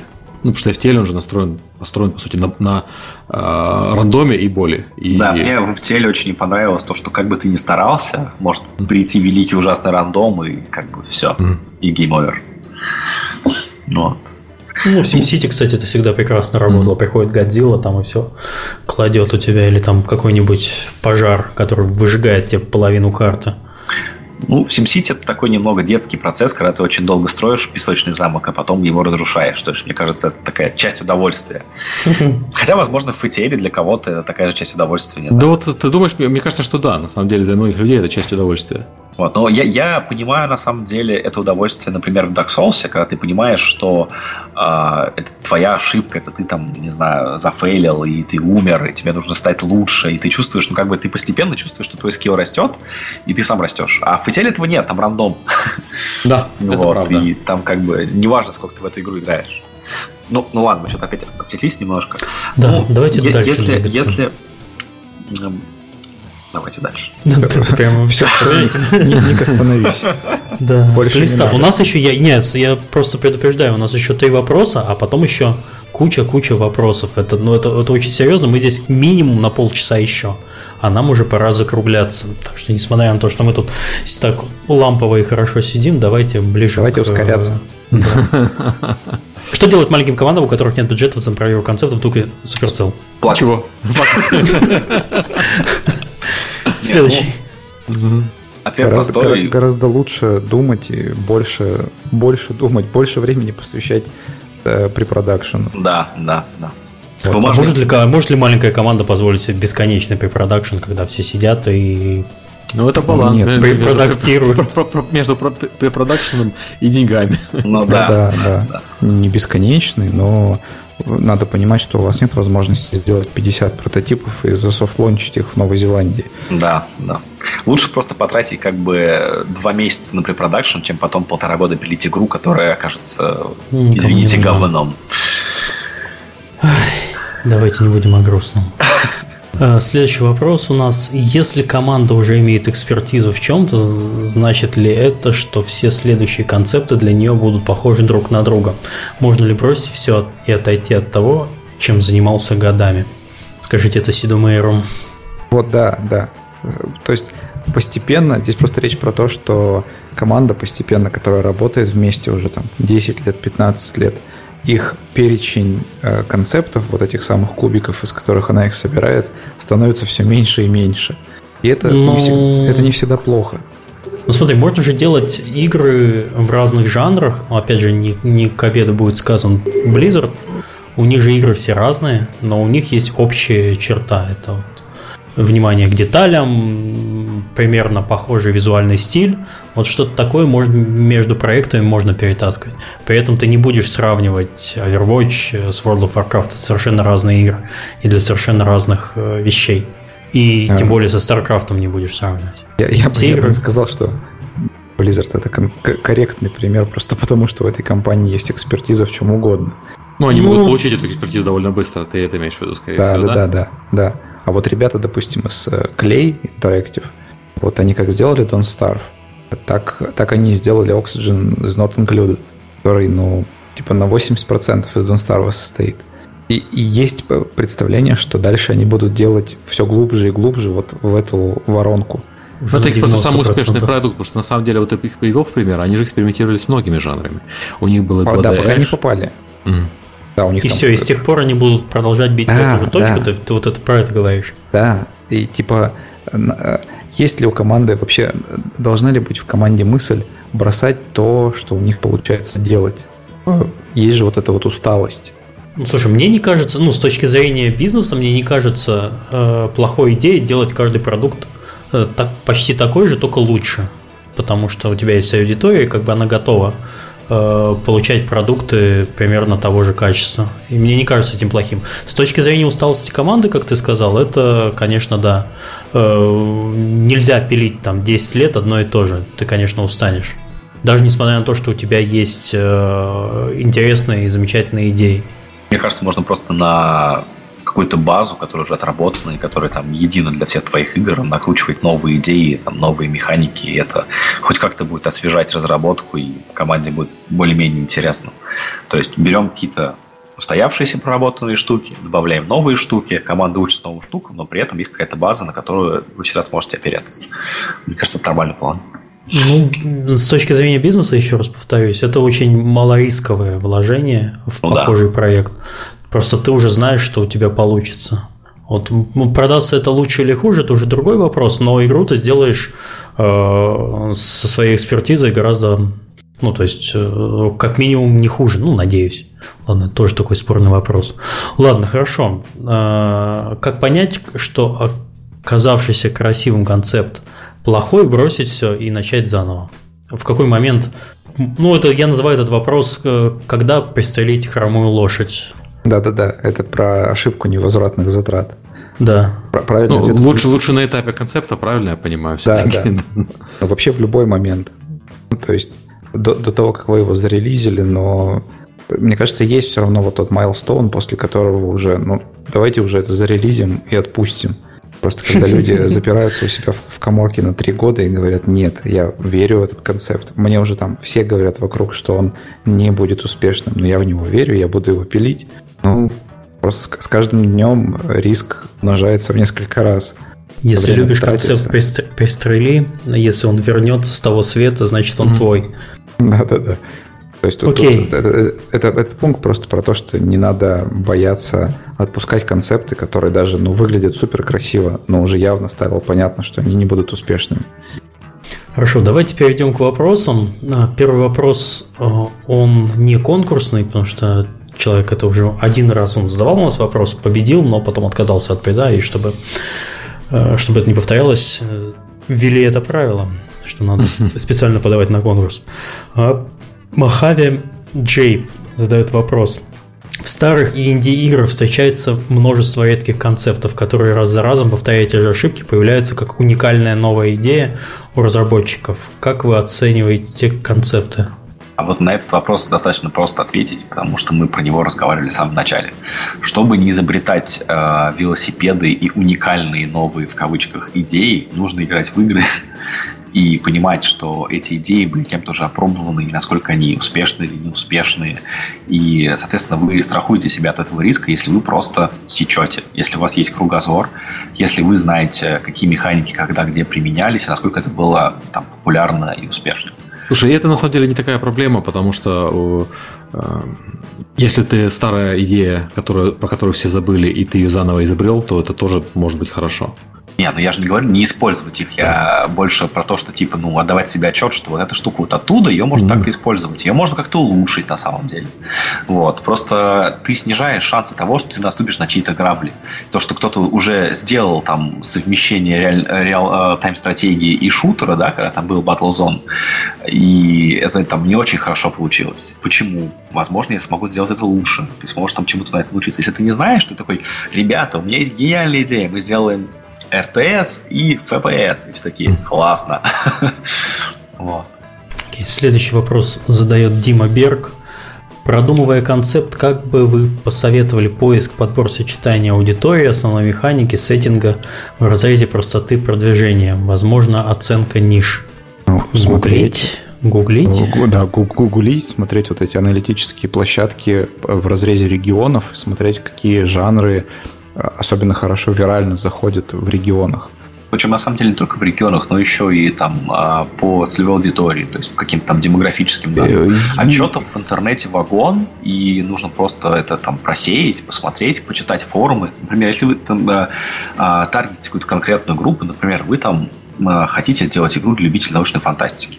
Ну, прям идете на форумы, на Reddit, читаете, чего не хватает любителям научной фантастики. Они там хотят, хотят новый survival на Марсе, не знаю, с Мэттом Деймоном в главной роли. Все, пожалуйста, вам ответ на ваш вопрос. Я делал э, доклад на Casual Connect про как раз про вот это вот э, э, на, на эту тему. Так что это посмотреть э, на, на Casual Connect в Берлине. А, Просто не пересказываться все заново. Э, следующий вопрос задает Анастасия. Как перестать прототипировать и начать жить? То есть, как понять, что нужно перестать развивать прототип, ведь может быть так, что при добавлении какой-то новой фичи он наконец э, взлетит. Взлетит ну, это, в кавычках. Это, это как раз последний вопрос, который мы обсудили. Да. Э, как перестать прототипировать? Ну, нет, там, скорее всего, был вопрос у нас, когда концепт... Концепт же это не совсем там прототипа вообще уже, когда в продакшн у тебя все перевалило, я так понимаю. Вот, а здесь люди говорят про то, что можно делать много прототипов, так и не перейти ни разу к игре. Ну, окей, хорошо. А, следующий вопрос задает PostWorld. Как часто делают вырезки видео геймплея для того, чтобы сформировать референс, или все делают упор на текст? Ну, если честно, я чаще не видео делаю, а просто скриншоты. И на основе скриншотов очень просто объясняется. То есть видео не особо удобно вставлять. То есть видео нельзя распечатать, например. Э, видео достаточно сложно нарисовать на whiteboard на митинге. То есть иногда, да, иногда можно показать то, что я хочу примерно такой геймплей на видео, но гораздо чаще удобнее это делать текстом и картинками. Соглашусь. Ну, ви- видеоформат подходит, если, если команда такая современная и распределенная, у них есть какие-нибудь толзы привычные. Допустим, там залить в тот же коуп нарезок по 10-секундных штук, там 30 из, из референсных источников и просто скинуть ссылку на подборку, это вполне нормальный вариант. Просто видео есть такой минус, что оно гораздо э, лучше поддается интерпретации разнообразной. То есть да, э, разные люди могут разные вещи из видео вынести. То есть из статичной картинки э, ты можешь вынести ограниченное количество информации. И чем меньше информации ты вынесешь, тем меньше ты сможешь понять не так. А из видео, каждый у видео обратит внимание на какие-то конкретные свои вещи. Каждый их по-разному поймет. И, возможно, проблем будет больше. То есть, ну, это нормальный формат. То есть, я там не советую совсем от него отказываться. Но он такой очень ситуационный, в общем. Следующий вопрос задает Евгений Преснов. Многие геймдизайнеры говорят, что каждый шаг необходимо тестировать и собирать фидбэк. Где и как искать фидбэк от идей, предложенных в концепте на старте? Ведь он должен нравиться аудитории. Я могу сразу же ответить. Именно Давай. на этом основан феномен кикстартера игрового. Да, многие э, издатели просят Kickstarter, чтобы проверить, э, вообще зайдет ли игра в аудиторию или нет. Да, рисуются просто базовые понятия по игре, картинки какие-то, делаются пледжи, и э, это вываливается на аудиторию Kickstarter. Kickstarter прокачивается, туда заводят людей и смотрят, э, оправдали ли ожидания э, того, что ты хочешь получить, какой фидбэк. Собственно, собственно, так и работает сейчас Kickstarter. Ну, он работает ну, для разных э, индустрий немножко по-разному, но чаще всего люди, конечно, там э, ходят и оценивают свою идею, потому что, на, как мы уже говорили выше, на этапе идеи э, заканцелить проект гораздо проще, чем позже, когда ты уже вложил несколько лет в разработку. Из самых громких, по-моему, канцелов Kickstarter был, когда Джон Ромеро вышел со своим новым шутером и через, по-моему, неделю закрыл его видимо, не понравился ему фидбэк, и либо денег мало собрал, либо понял, что, наверное, может, он не то делал. Ему просто вспомнили Декатану все, поэтому, да. Ну, еще я бы добавил, что каждый шаг не нужно тестировать и собирать фидбэк. То есть должны быть какие-то определенные итерации, и чтобы фидбэк собирать на какие-то законченные вещи. То есть не нужно собирать фидбэк на то, что мы добавили кнопочку туда-то. Mm-hmm. То есть лучше собирать фидбэк на какие-то законченные вещи для пользователя. Потому что вы фидбэк, если вы имеете в виду э, сбор фидбэка с пользователя, нужно собирать фидбэк на какую-то законченную штуку, потому что пользователю все равно, где у вас там эта кнопочка. Ну, на самом деле нет, но он думает, что ему все равно. Поэтому, Стоит да, ли вот, сделать пиктограмму василькового цвета? Ну вот да, да, да. То есть пользователь в жизни никогда не подумает осознанно на эту тему. То есть вы должны ему какой-то более-менее финальный вид продукта предоставить, хотя бы там фейк-скрин на Kickstarter, да, он поймет, э, посмотрит э, там, и поймет, интересно ему это или нет. Вот, но это не каждый шаг. То есть не нужно слишком уж увлекаться сбором фидбэка на каждый свой чих. И, кстати, важно, что э, фидбэк на э, концепт игры, он не обязательно совпадает с фидбэком на саму игру. Ну, То да. Сколько у нас историй кикстартеров, которые э, имели отличную прессу, отличные отзывы, возьми мои деньги, а вышли и, и не зажгли. Вот э, помните, был такой лорд Герриот, который сделал Ультиму? Да, да, да. И помните, он выходил на Kickstarter с игрой Shroud of the Avatar. Да. ММО, а, которая в стиле Ультима. У нее все плохо. То есть они, я так понимаю, что, наверное, даже продолжают ее разрабатывать, но уже три года прошло, и там все плохо с момента выхода. Я про нее ничего не ну, слышал. Про него, ну, вот с тех, и дело. С тех, пор, из... с тех да. пор ничего не слышно, да. Это одна из самых первых игр в этом жанре, и, собственно, да. А Ультимата была хороша. Тема была хороша, и поиграть в новую Ультиму очень хотелось бы. И когда они делали Ультиму для мобильников, я очень радовался, что может быть будет нормально. Но видишь, не получилось ни у Electronic Arts, ни у самого Эгериота, к сожалению. Окей, okay, следующий вопрос задает Manifestus 2. Стоит ли не бояться бросать те концепты, которые не понравились команде, если тебе как дизайнеру он кажется успешным? Ну, это как вопрос про то, что он три года потом в шкафу сидит и на всех дуется. Mm. Нет, все-таки команда должна разделять хотя бы там хотя бы относиться нейтрально, потому что работать с командой, которая в штыки воспринимает концепт, который тебе нравится, будет крайне сложно. То есть, да, тут нужно просто воспринимать это как риск. То есть э, демотивированная команда – это очень большие риски по эффективности производства. То есть, ну, даже если ты придешь, э, там, не знаю, ударишь кулаком по столу и скажешь, ребята, мы это делаем, э, то возможно, это все будет делаться не с такой скоростью, не с такой эффективностью, на, на которую ты рассчитываешь. То есть, если ты готов с этим мириться, если ты там а, учитываешь это в своих планах, то, конечно, можно делать, но такое. То есть лучше все-таки, чтобы... Понятно, что ни один концепт не будет нравиться всей команде. Никогда такого не будет, что все будут в восторге на 100%. Понятно, что кому-то будут нравиться какие-то штуки, кому-то будут нравиться другие штуки, кому-то будет что-то не нравиться. Главное, чтобы как бы в купе всем было более-менее интересно работать. Следующий вопрос задает Александр Меркулов. А, как оценить аддиктивность механики без прототипирования? Ну, Краткий ответ – никак. Никак. Никак, да. Ну, не знаю, в голове у себя играть в любую игру интересно, которую ты придумал. Это потрясающе. Прототипы и делаются для того, чтобы понять, как это у тебя вот в голове, вот эта вот каша, которая образовалась в результате придумывания и обдумывания идей, а, когда она перекладывается на уже прототип, вот тогда и вылезают все основные косяки. Вот, собственно, поэтому прототипы и делаются. Да, да.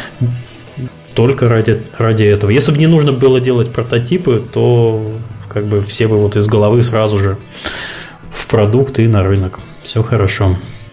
Следующий вопрос э, задает Михаил Шишов э, с помощью, я так понимаю, это вопрос рассказ, с помощью команды выбирали сеттинг. Большинство захотели стимпанк, загорелись, стали скетчить, придумывать сюжет. Стоит ли выбирать этот узкий сеттинг ради сохранения вовлеченности команды? Ну, вообще, стимпанк это не узкий сеттинг. По-моему, это как бы посмотрите на проект там на Dishonored. Да-да-да. Там, не ну, знаю. Dishonored все-таки это второй не очень зашел. И... А есть пример у больших успешных проектов, кроме Dishonored в стимпанке? Вот не знаю, Биошок можно назвать немножко стимпанком, нет? Это дизельпанк какой-то. Arcanum? Нет, это биопанк. Да, да, да. Ну, Arcanum же был. Arcanum, ну, Arcanum, Arcanum когда, когда был. был. Да. И Arcanum был неуспешный, поэтому... Ну да. Ну ладно, тут вопрос все-таки не про стимпанк, тут... Э, ну не, тут... ну хорошо же звучит. Я бы, я бы пошел на такую сделку, если у всей команды горят глаза, и они прям и... хотят... Возможно, у них что-то получится. Ну, большая вероятность, да. да то есть команда лучше... должна быть мотивирована.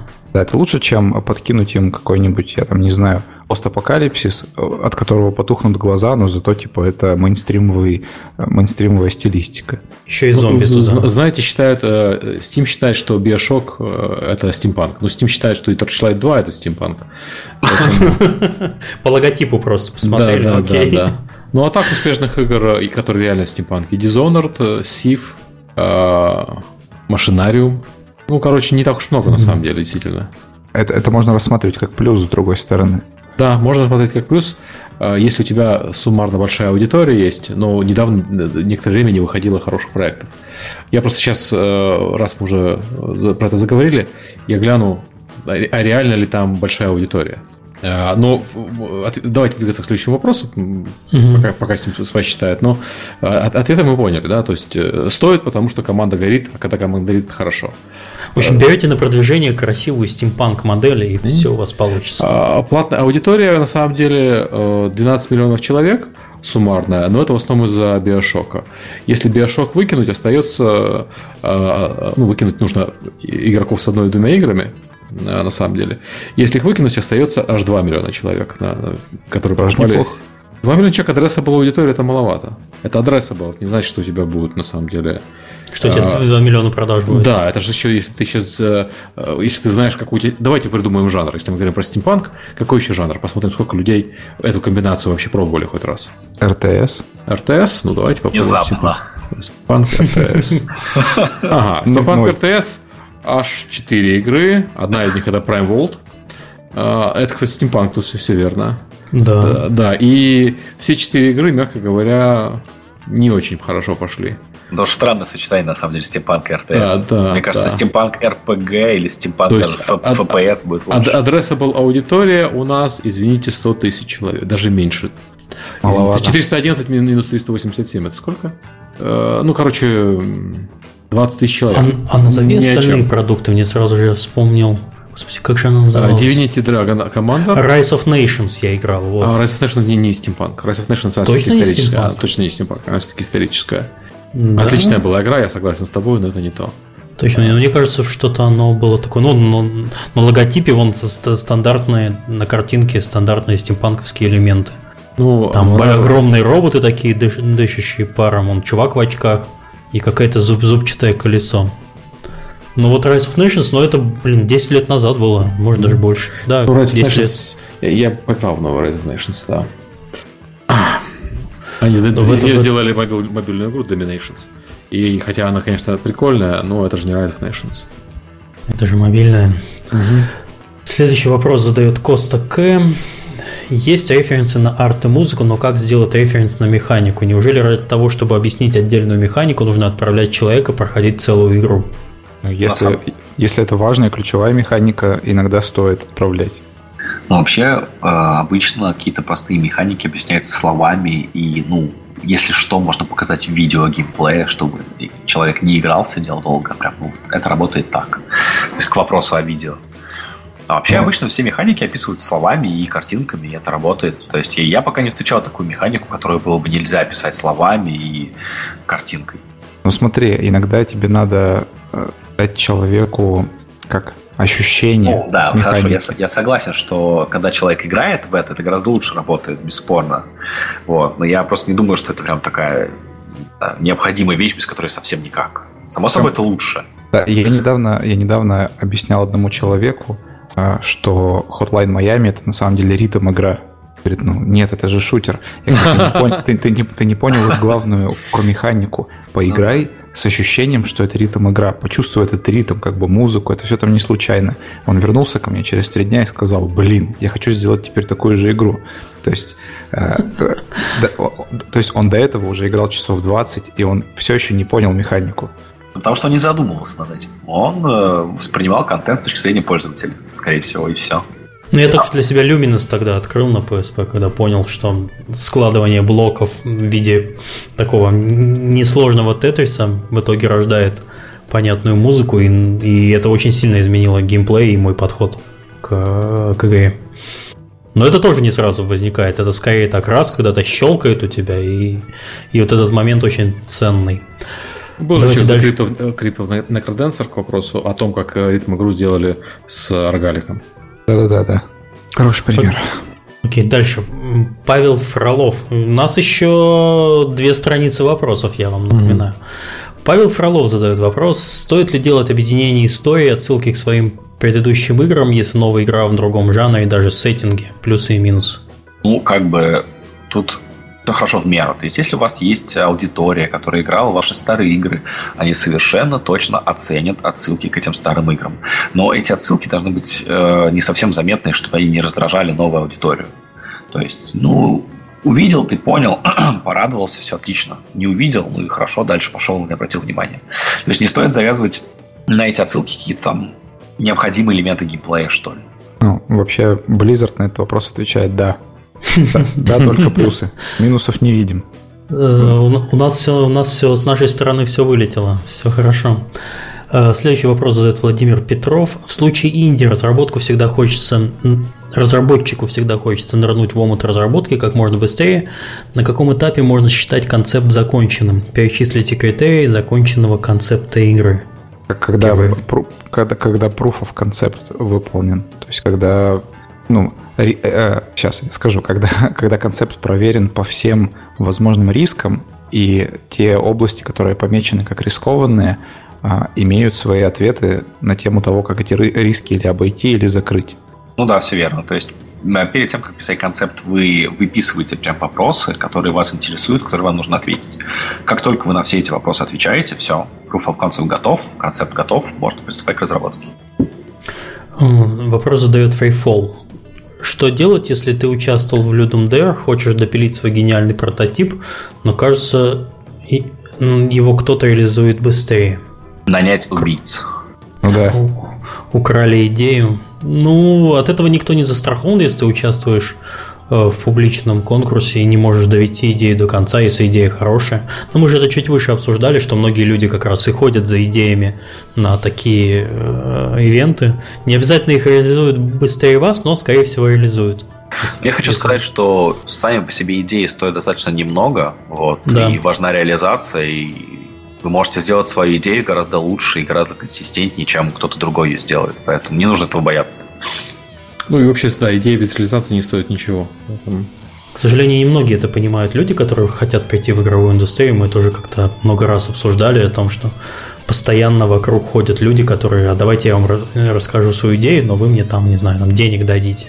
Так что, ну вот идея без реализации, она вообще ничто. Так, следующий вопрос Виталий Онищенко. А что мне делать, если у меня есть 20 концептов игр, а я инди-разработчик и могу делать одну или максимум две игры в год? Слушай, если ты можешь сделать две игры в год, это прямо, прямо ты очень хорошо. Ты очень классный инди-разработчик, да. Ты очень классный. Можно... Да даже если у тебя детей. можешь сделать все равно классный.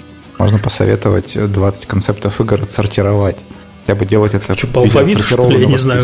Попугая нет, позови, чувак. Нет, на, на, на самом деле, опять же, мы вначале Купите. говорили, то есть нужно просто сделать исследование рынка и подумать, какие концепты прямо сейчас лучше всего зайдут.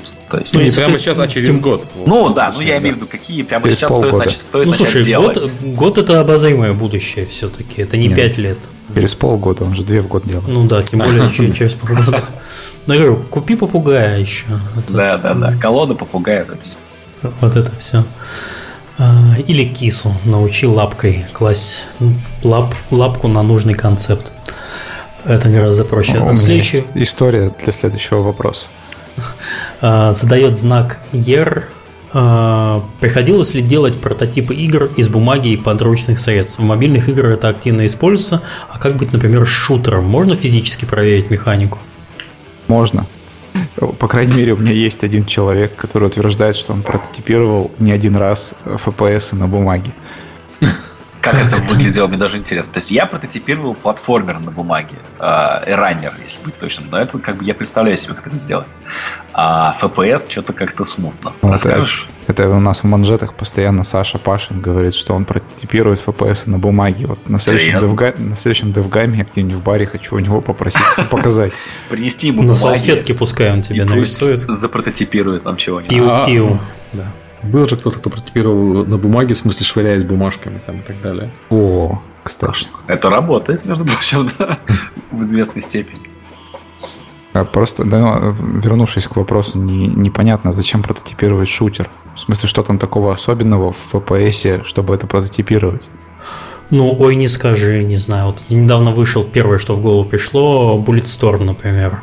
Э, ремейк вышел на прошлой неделе. А, в нем есть прикольные механики. Ну, кстати, ну, шутер... вот то, что, то, что Bulletstorm легко на самом деле а, прототипируется на Unreal. Да. Я, я просто знаю про разработку Bulletstorm. О, это, это, это, это прототипируется на Unreal Engine на самом деле. То есть, если у тебя есть движок, который заточен под шутеры, то, условно говоря, э, шутер э, сферический в вакууме ты на Unreal можешь стандартными создать э, вещами в блюпринтах, а потом уже дописать то, чего тебе хочется именно попробовать, не, не делая ни контент, ничего, а именно хлыст, например. Это прототипируется на самом деле, это не так сложно. То есть это звучит сложно запрототипировать шутер, потому что все думают категориями, там, я не знаю, Unity и дефолта. А если мы берем движок под шутеры заточенный, то это тоже не сложно. Это не сложнее, чем запрототипировать там платформер на Unity, например. Ну, сложнее, но в смысле не сильно сложнее. Ну, в общем, базовую механику шутера, конечно, не надо прототипировать, потому что ты бежишь, стреляешь, игрок от тебя, mm. покупая шутер, он ожидает что-то более-менее похожее, если, конечно, там не знаю, не делаешь какой-то инновационный шутер, где стрельба выглядит не так, как везде. А вот именно такие фишки, типа хлыста, притягивание противника, потом и потом зверское его убийство. Вот это, вот это да. Это, эти, вот эти фишки и делают проекты уникальными. Следующий вопрос задает Артур Яценко.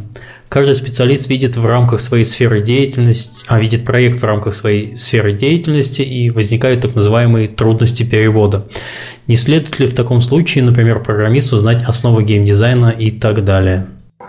В идеальном мире, конечно, все знают основу всего. Вот. Но мы живем не в идеальном мире, и, собственно, в этом не идеальном мире нужны геймдизайнеры. То есть одна из задач геймдизайнера а, именно сделать так, чтобы никаких трудностей перевода не возникло, чтобы а, vision и концепт был донесен хорошо до каждого члена команды, и чтобы как бы все вместе сделали итоговую законченную игру и продукт.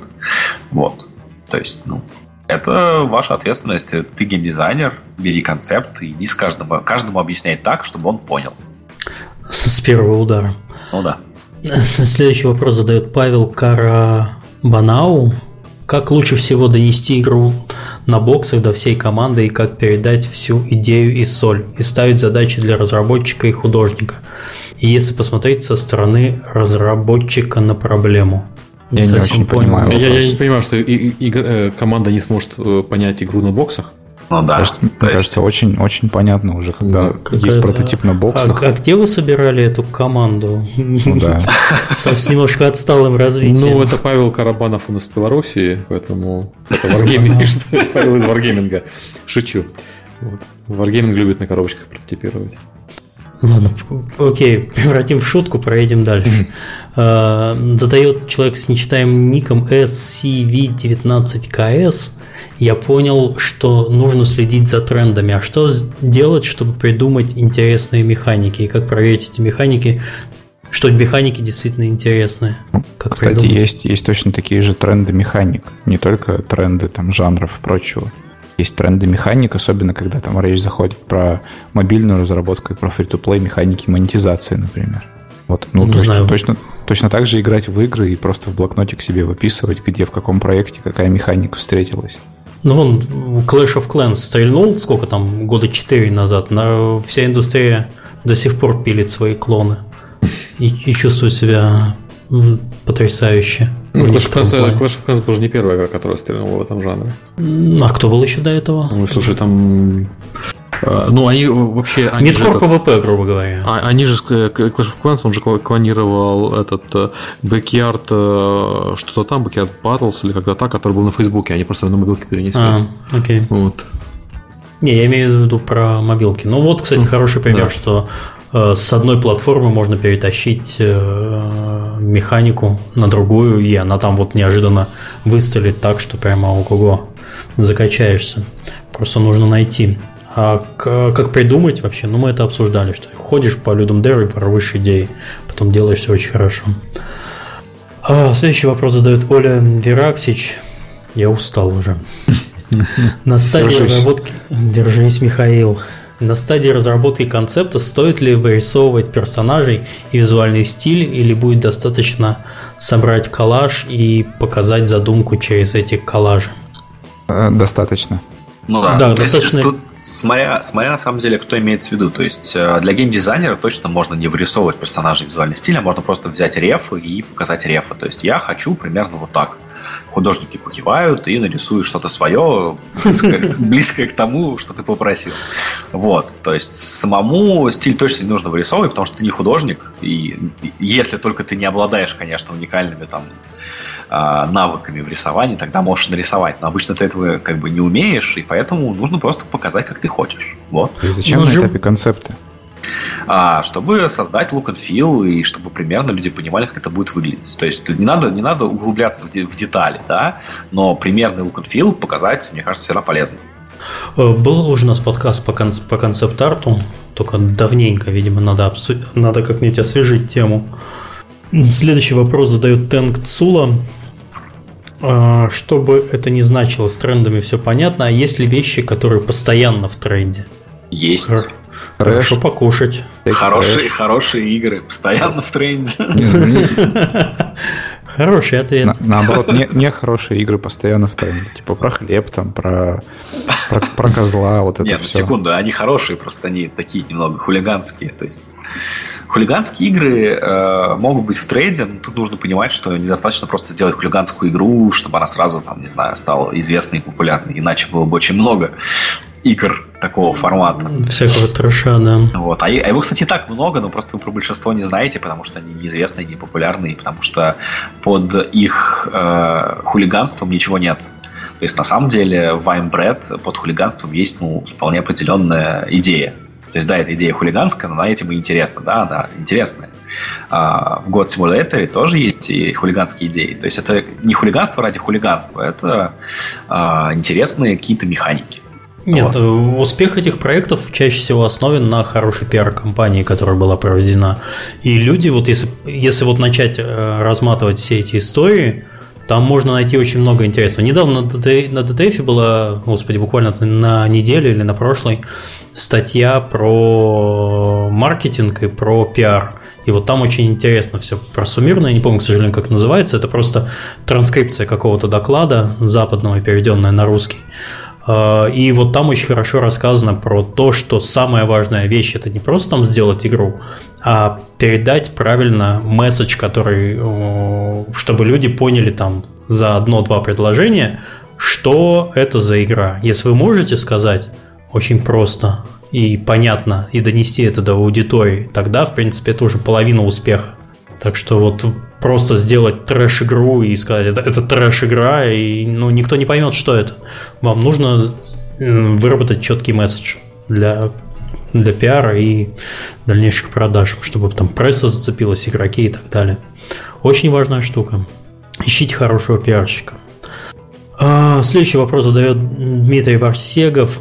Возможно ли в наше время написать очень качественный и перспективный концепт, прийти с ним в крупную компанию и получить работу? И на каких должностях люди занимаются написанием концептов? А, на тех, которые предполагают примерно лет 7 э, опыта. Okay. Класс, и хорошо. Вот это как раз к вопросу того, что там идеи ничего не стоят. Нет, нету таких людей, которые только пишут концепты. Ну не может, ну, вы не сможете в 8-часовой рабочий день в течение 5 лет писать одни концепты. Не, ну почему? Есть Святослав Торик, например, он да, примерно да, этим да. занимается. Ну, Святослав Торик работает в компании Wargaming, он может но, себе позволить. Но ему очень повезло, да. Да, да ему Его очень повезло. мечты. Ай. Это сейчас будет работа мечты Дмитрия Васегова стать э, Святославом Ториком и уехать на Кипр. Вместо, DevGam, вместо билета на DevGam э, Дмитрий Васегов получает контакты начальника Святослава Торика. Хорошо. Так, о, у нас осталось всего лишь 4, 5, 5, 5 вопросов. Класс. Квон Трендс задает вопрос. Стоит ли при создании концепта пытаться заново оценить здраво. свои... Здраво. А, здраво. Я уже, я, я уже не могу это видеть. Давай, я Давай ты читай, да, все, давай у меня уже в глазах двоится. Стоит ли при создании концепта пытаться здраво оценить свои силы и мечтать или мечтать максимально, ставя все сложности на время разработки, так как с первого взгляда сложные вещи могут оказаться проще. В моей истории никогда не было, чтобы сложная вещь оказалась проще. Если она оказалась сложной, обычно она еще сложнее, чем казалось. Это да. А, а у вас как? Да. Ну, на самом деле вопрос э, двоякий. Mm-hmm. То есть э, в зависимости от того, э, чего вы хотите добиться. Если вы сидите дома и хотите, там, не знаю, всеми фибрами души сделать тактическую РПГ, вот, садитесь и делайте. То есть у вас же нет там сроков, вы будете писать ее. Через месяц вы поймете, что все, что вы написали, говно, и сядете переписывать это заново. А что, что через ее... месяц? Ну да, да, да. И будете писать это 5 лет. Ну, как бы вам будет весело, классно и хорошо, а почему бы нет? То есть давайте, идите к мечте. Рано или поздно вы ее доделаете, будет круто. Но это в том случае, если это ну, типа хобби. Вот. А если вы хотите за определенное время выпустить готовый продукт, чтобы его там продать, ну или просто хотите, да, просто вот я хочу там за полгода сделать игру, тогда лучше все-таки здраво оценивать свои силы и начинать с чего-то попроще. То есть тут зависит от целей. Еще вопрос не, не с того, что попроще. Э, есть э, проблемы, которые просто вы в, рам, в рамках своей компании или в рамках одиночки решить не можете. То есть, например, э, часто встречающийся типа вариант, а почему бы нам не сделать, ну, я, я не знаю, э, новый World of Tanks, мы же сможем сделать лучше. Но э, есть проблемы с объемом контента, который надо для этого сделать, есть проблемы с аудиторией, которую надо иметь. Есть проблемы с тем, что есть World of Tanks, поэтому каждая механика, которая там есть, у вас, ну, каждая ключевая механика тоже должна быть. И вот это просто перекладывает процесс создания клона World of Tanks э, в э, разработку, которую невозможно реализовать силами. Э, ну, даже Mail.ru не смог реализовать все, что есть в этой игре. И вот в таких случаях нужно смотреть реально. Если это э, потребует контента или кода в 100 раз больше, чем у вас есть, или даже в 10 раз больше, чем у вас есть, то лучше, наверное, за него не браться, потому что в обозримом будущем вы проект не закончите. Ну, это да. А, а, Леон, Петр Леонтьев спрашивает, чего точно не нужно помещать в концепт документа? Есть ли какие-то табу? Ну, не нужно, ну. не нужно помещать описание контента, там, не знаю, таблицы со значениями, там, стоимости мечей и с хп монстров. То есть все детали оставьте mm. для диздока, для какой-то вики структуры, в которой вы будете хранить все это, безусловно, очень важную информацию. В концепте э, должно быть минимум, минимум всего. То есть концепт это минимально необходимое количество слов и картинок, чтобы люди поняли, про что игра. Все. Ничего свыше этого там быть не должно. Э, Сергей Лисицкий спрашивает. Идейная диктатура может держать проект целостным от концепта до готовой игры, но все же мнение команды важно. Что ставить во главе? Мнение геймдизайнера или всей команды во время выбора концепта? А, важно ставить в главе аргументированное мнение геймдизайнера, mm. которое не отрицает, там, не отметает сразу какие-то идеи от команды. То есть, если вы команде, как как бы профессиональный там а, человек с репутацией, геймдизайнер, объясните, почему их идея плохая, ну, команда с вами согласится, они же не идиоты, да, вот, а если как бы они вам аргументируют, что идея хорошая, не нужно их затыкать и говорить, нет, идите в жопу, я это не придумал, поэтому мы не будем это делать. То есть, ну, тут вы, вы авторитет. Если вы не авторитет, вы не должны быть в своей команде геймдизайнером. Вот. Поэтому до известного, э, как бы до известного уровня у вас есть какие-то, да, там, авторитарные полномочия. Вот. А, и как бы за вами последнее слово. Но вместе с тем всегда нужно слушать команду, всегда нужно вместе работать. Вы вместе делаете игру. Я представляю себе, как приходит опытный геймдизайнер, ну, в смысле, приходит новый геймдизайнер, говорит, от никого вам не кажется, старому геймдизайнеру, что ваше место возле C-Sharp? А, ну, я соглашусь, есть такая э, проблема, особенно у крупных компаний, где очень много людей с именем и полномочиями, называется дизайн-комитетом. Когда э, все, все вместе делают э, одну сводную игру, потому что Вася играл в Clash Royale, ему нравится, Петя играл в танчики, Вова играл в League of Legends, давайте все это вместе смешаем, что-нибудь получится. Вот это тогда выгодно, ну, тогда важно иметь одного человека с одним видением в голове а не размазанное видение по многим головам. А, Вивьен Рей спрашивает, как не превратить свой концепт в винегрет, подавшись всем крутым идеям? Команда подкинула, рандомайзер подкинул. Вот я, по-моему, только что пример этот привел. Фичекрип. Волшебное mm-hmm. слово фичекрип. На самом деле, очень простой способ, э, опять же, возвращаясь да, немного выше, выкидывайте из концепта все лишнее. Все, у вас должна быть одна базовая идея, ну там две максимум, и вы должны оставить в концепте только ее. Все, все остальные крутые идеи вы будете наворачивать потом, а, когда на этапе препродакшена, когда будете проверять уже какие-то конкретные теории. На этапе концепта должно быть минимум информации. Вот прям вот все, что у вас в фокус-фразе сказано, вот только это. И Вин Дарт, Дарт Арт спрашивает. Очень хорошо заходит обыгранный сеттинг 50-60-х годов Америки, Fallout 4, Bioshock Infinite. Насколько хорошо может зайти советский сеттинг? Сталкер зашел только в СНГ.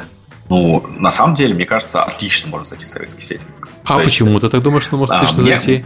А, мне кажется, что, во-первых, временной период сам по себе интересен, да, 50-60-е э, годы, а во-вторых, для не СНГ стран это советская эстетика и советская, не знаю, как это... Слово забыл, боже. Глубок. Смотрите, советская романтика, в общем. У меня есть конкретный пример. Посмотрите на текущего американского президента. Вот, сейчас у него часть, там, э, часть претензий к нему – это про Советский Союз. Если поймать этот тренд, можно очень хорошо э, продать проект в США, например. Плюс, если вы не в курсе, в Америке сейчас модно среди молодежи ругаться матом на русском языке. Вот. Заводной Есть... апельсин все ближе и ближе.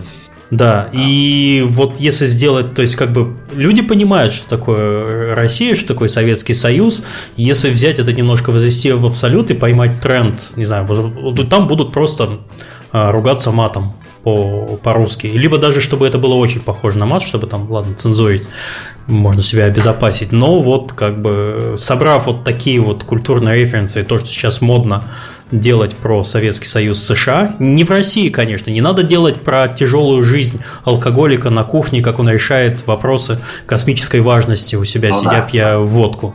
Нет, нужно поехать в Америку, поймать все вот эти тренды и сделать вот такой проект. Не нужно, не нужно фигачить наше представление о Советском Союзе. Надо делать представление американцев о Советском Союзе. Холодная да. война, ну, да. вот это все. Да, да, я, я... экзотика. Я да, да, хот- хотел добавить, что я, я лично с этим мнением не очень согласен. Согласен с Мишей, что надо поехать понимать, как они представляют э, советский лубок, а не как э, постсоветское население представляет советский лубок. Но это, по-моему, собственно, та же проблема. Э, делать игру про Советский Союз в американском представлении э, так же сложно, как делать игру про а, Америку 50-60-х годов в американском представлении, если вы там не родились. Э, и, на мой взгляд, лучше выбирать тему все-таки более ну, более простую и более универсальную, если вы не очень хорошо разбираетесь в той, в той культуре. То есть современная культура, она вся более-менее э, универсальная, будущее тоже все более-менее универсальное. Исторические вещи, там, средневековье и, и так далее, и фэнтези, они все тоже более универсальные. Вот эта вот э, тема, которая 20 век, когда э, точки зрения, на, на которую очень сильно расходятся у еще живых людей, она очень, как это, трики, очень сложная для правильной реализации. Но пример с метро показывает, что, в принципе, это можно реализовать достаточно успешно и получить западную аудиторию тоже. Но метро – это здоровая смесь лубка и э, реализма. То есть они намеренно шли на, на лубок как раз для западного потребителя. И у них, по-моему, уже продюсер был э, американский. Да, продюсер, продюсер американский, да. То есть был в команде человек, который понимал, что он хочет. Вот как раз mm-hmm. про то, что я говорил. Что он понимает, что это понравится иностранцам. Вот, так что вот это был последний вопрос. Я предлагаю закруглиться. Давайте я начну с себя. Мне вообще очень понравился вопрос Дмитрия Варсегова по про Святослава Торика.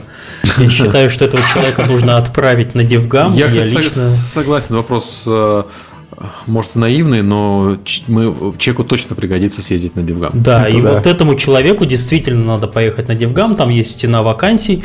Там, скорее всего, будет Святослав Торик. Можно найти меня я подведу за ручку, познакомлю. Святослав очень любит общаться, и он расскажет, как вообще вот э, концептер и такие штуки проворачивает у себя в, большой компании, как вот прошел его творческий путь. И он, кстати, по-моему, же у вас тоже в манжетах участвует. А, ну, на самом деле, э, в манжетах его, Святослав да? не участвует, но мы на Девгаме будем, я, Вова и Святослав как раз-таки, ага. вести антилинч, вот, поэтому да, можно прийти на антилинч, нас всех троих там поймать и со всеми тремя поболтать. Вот, согласны?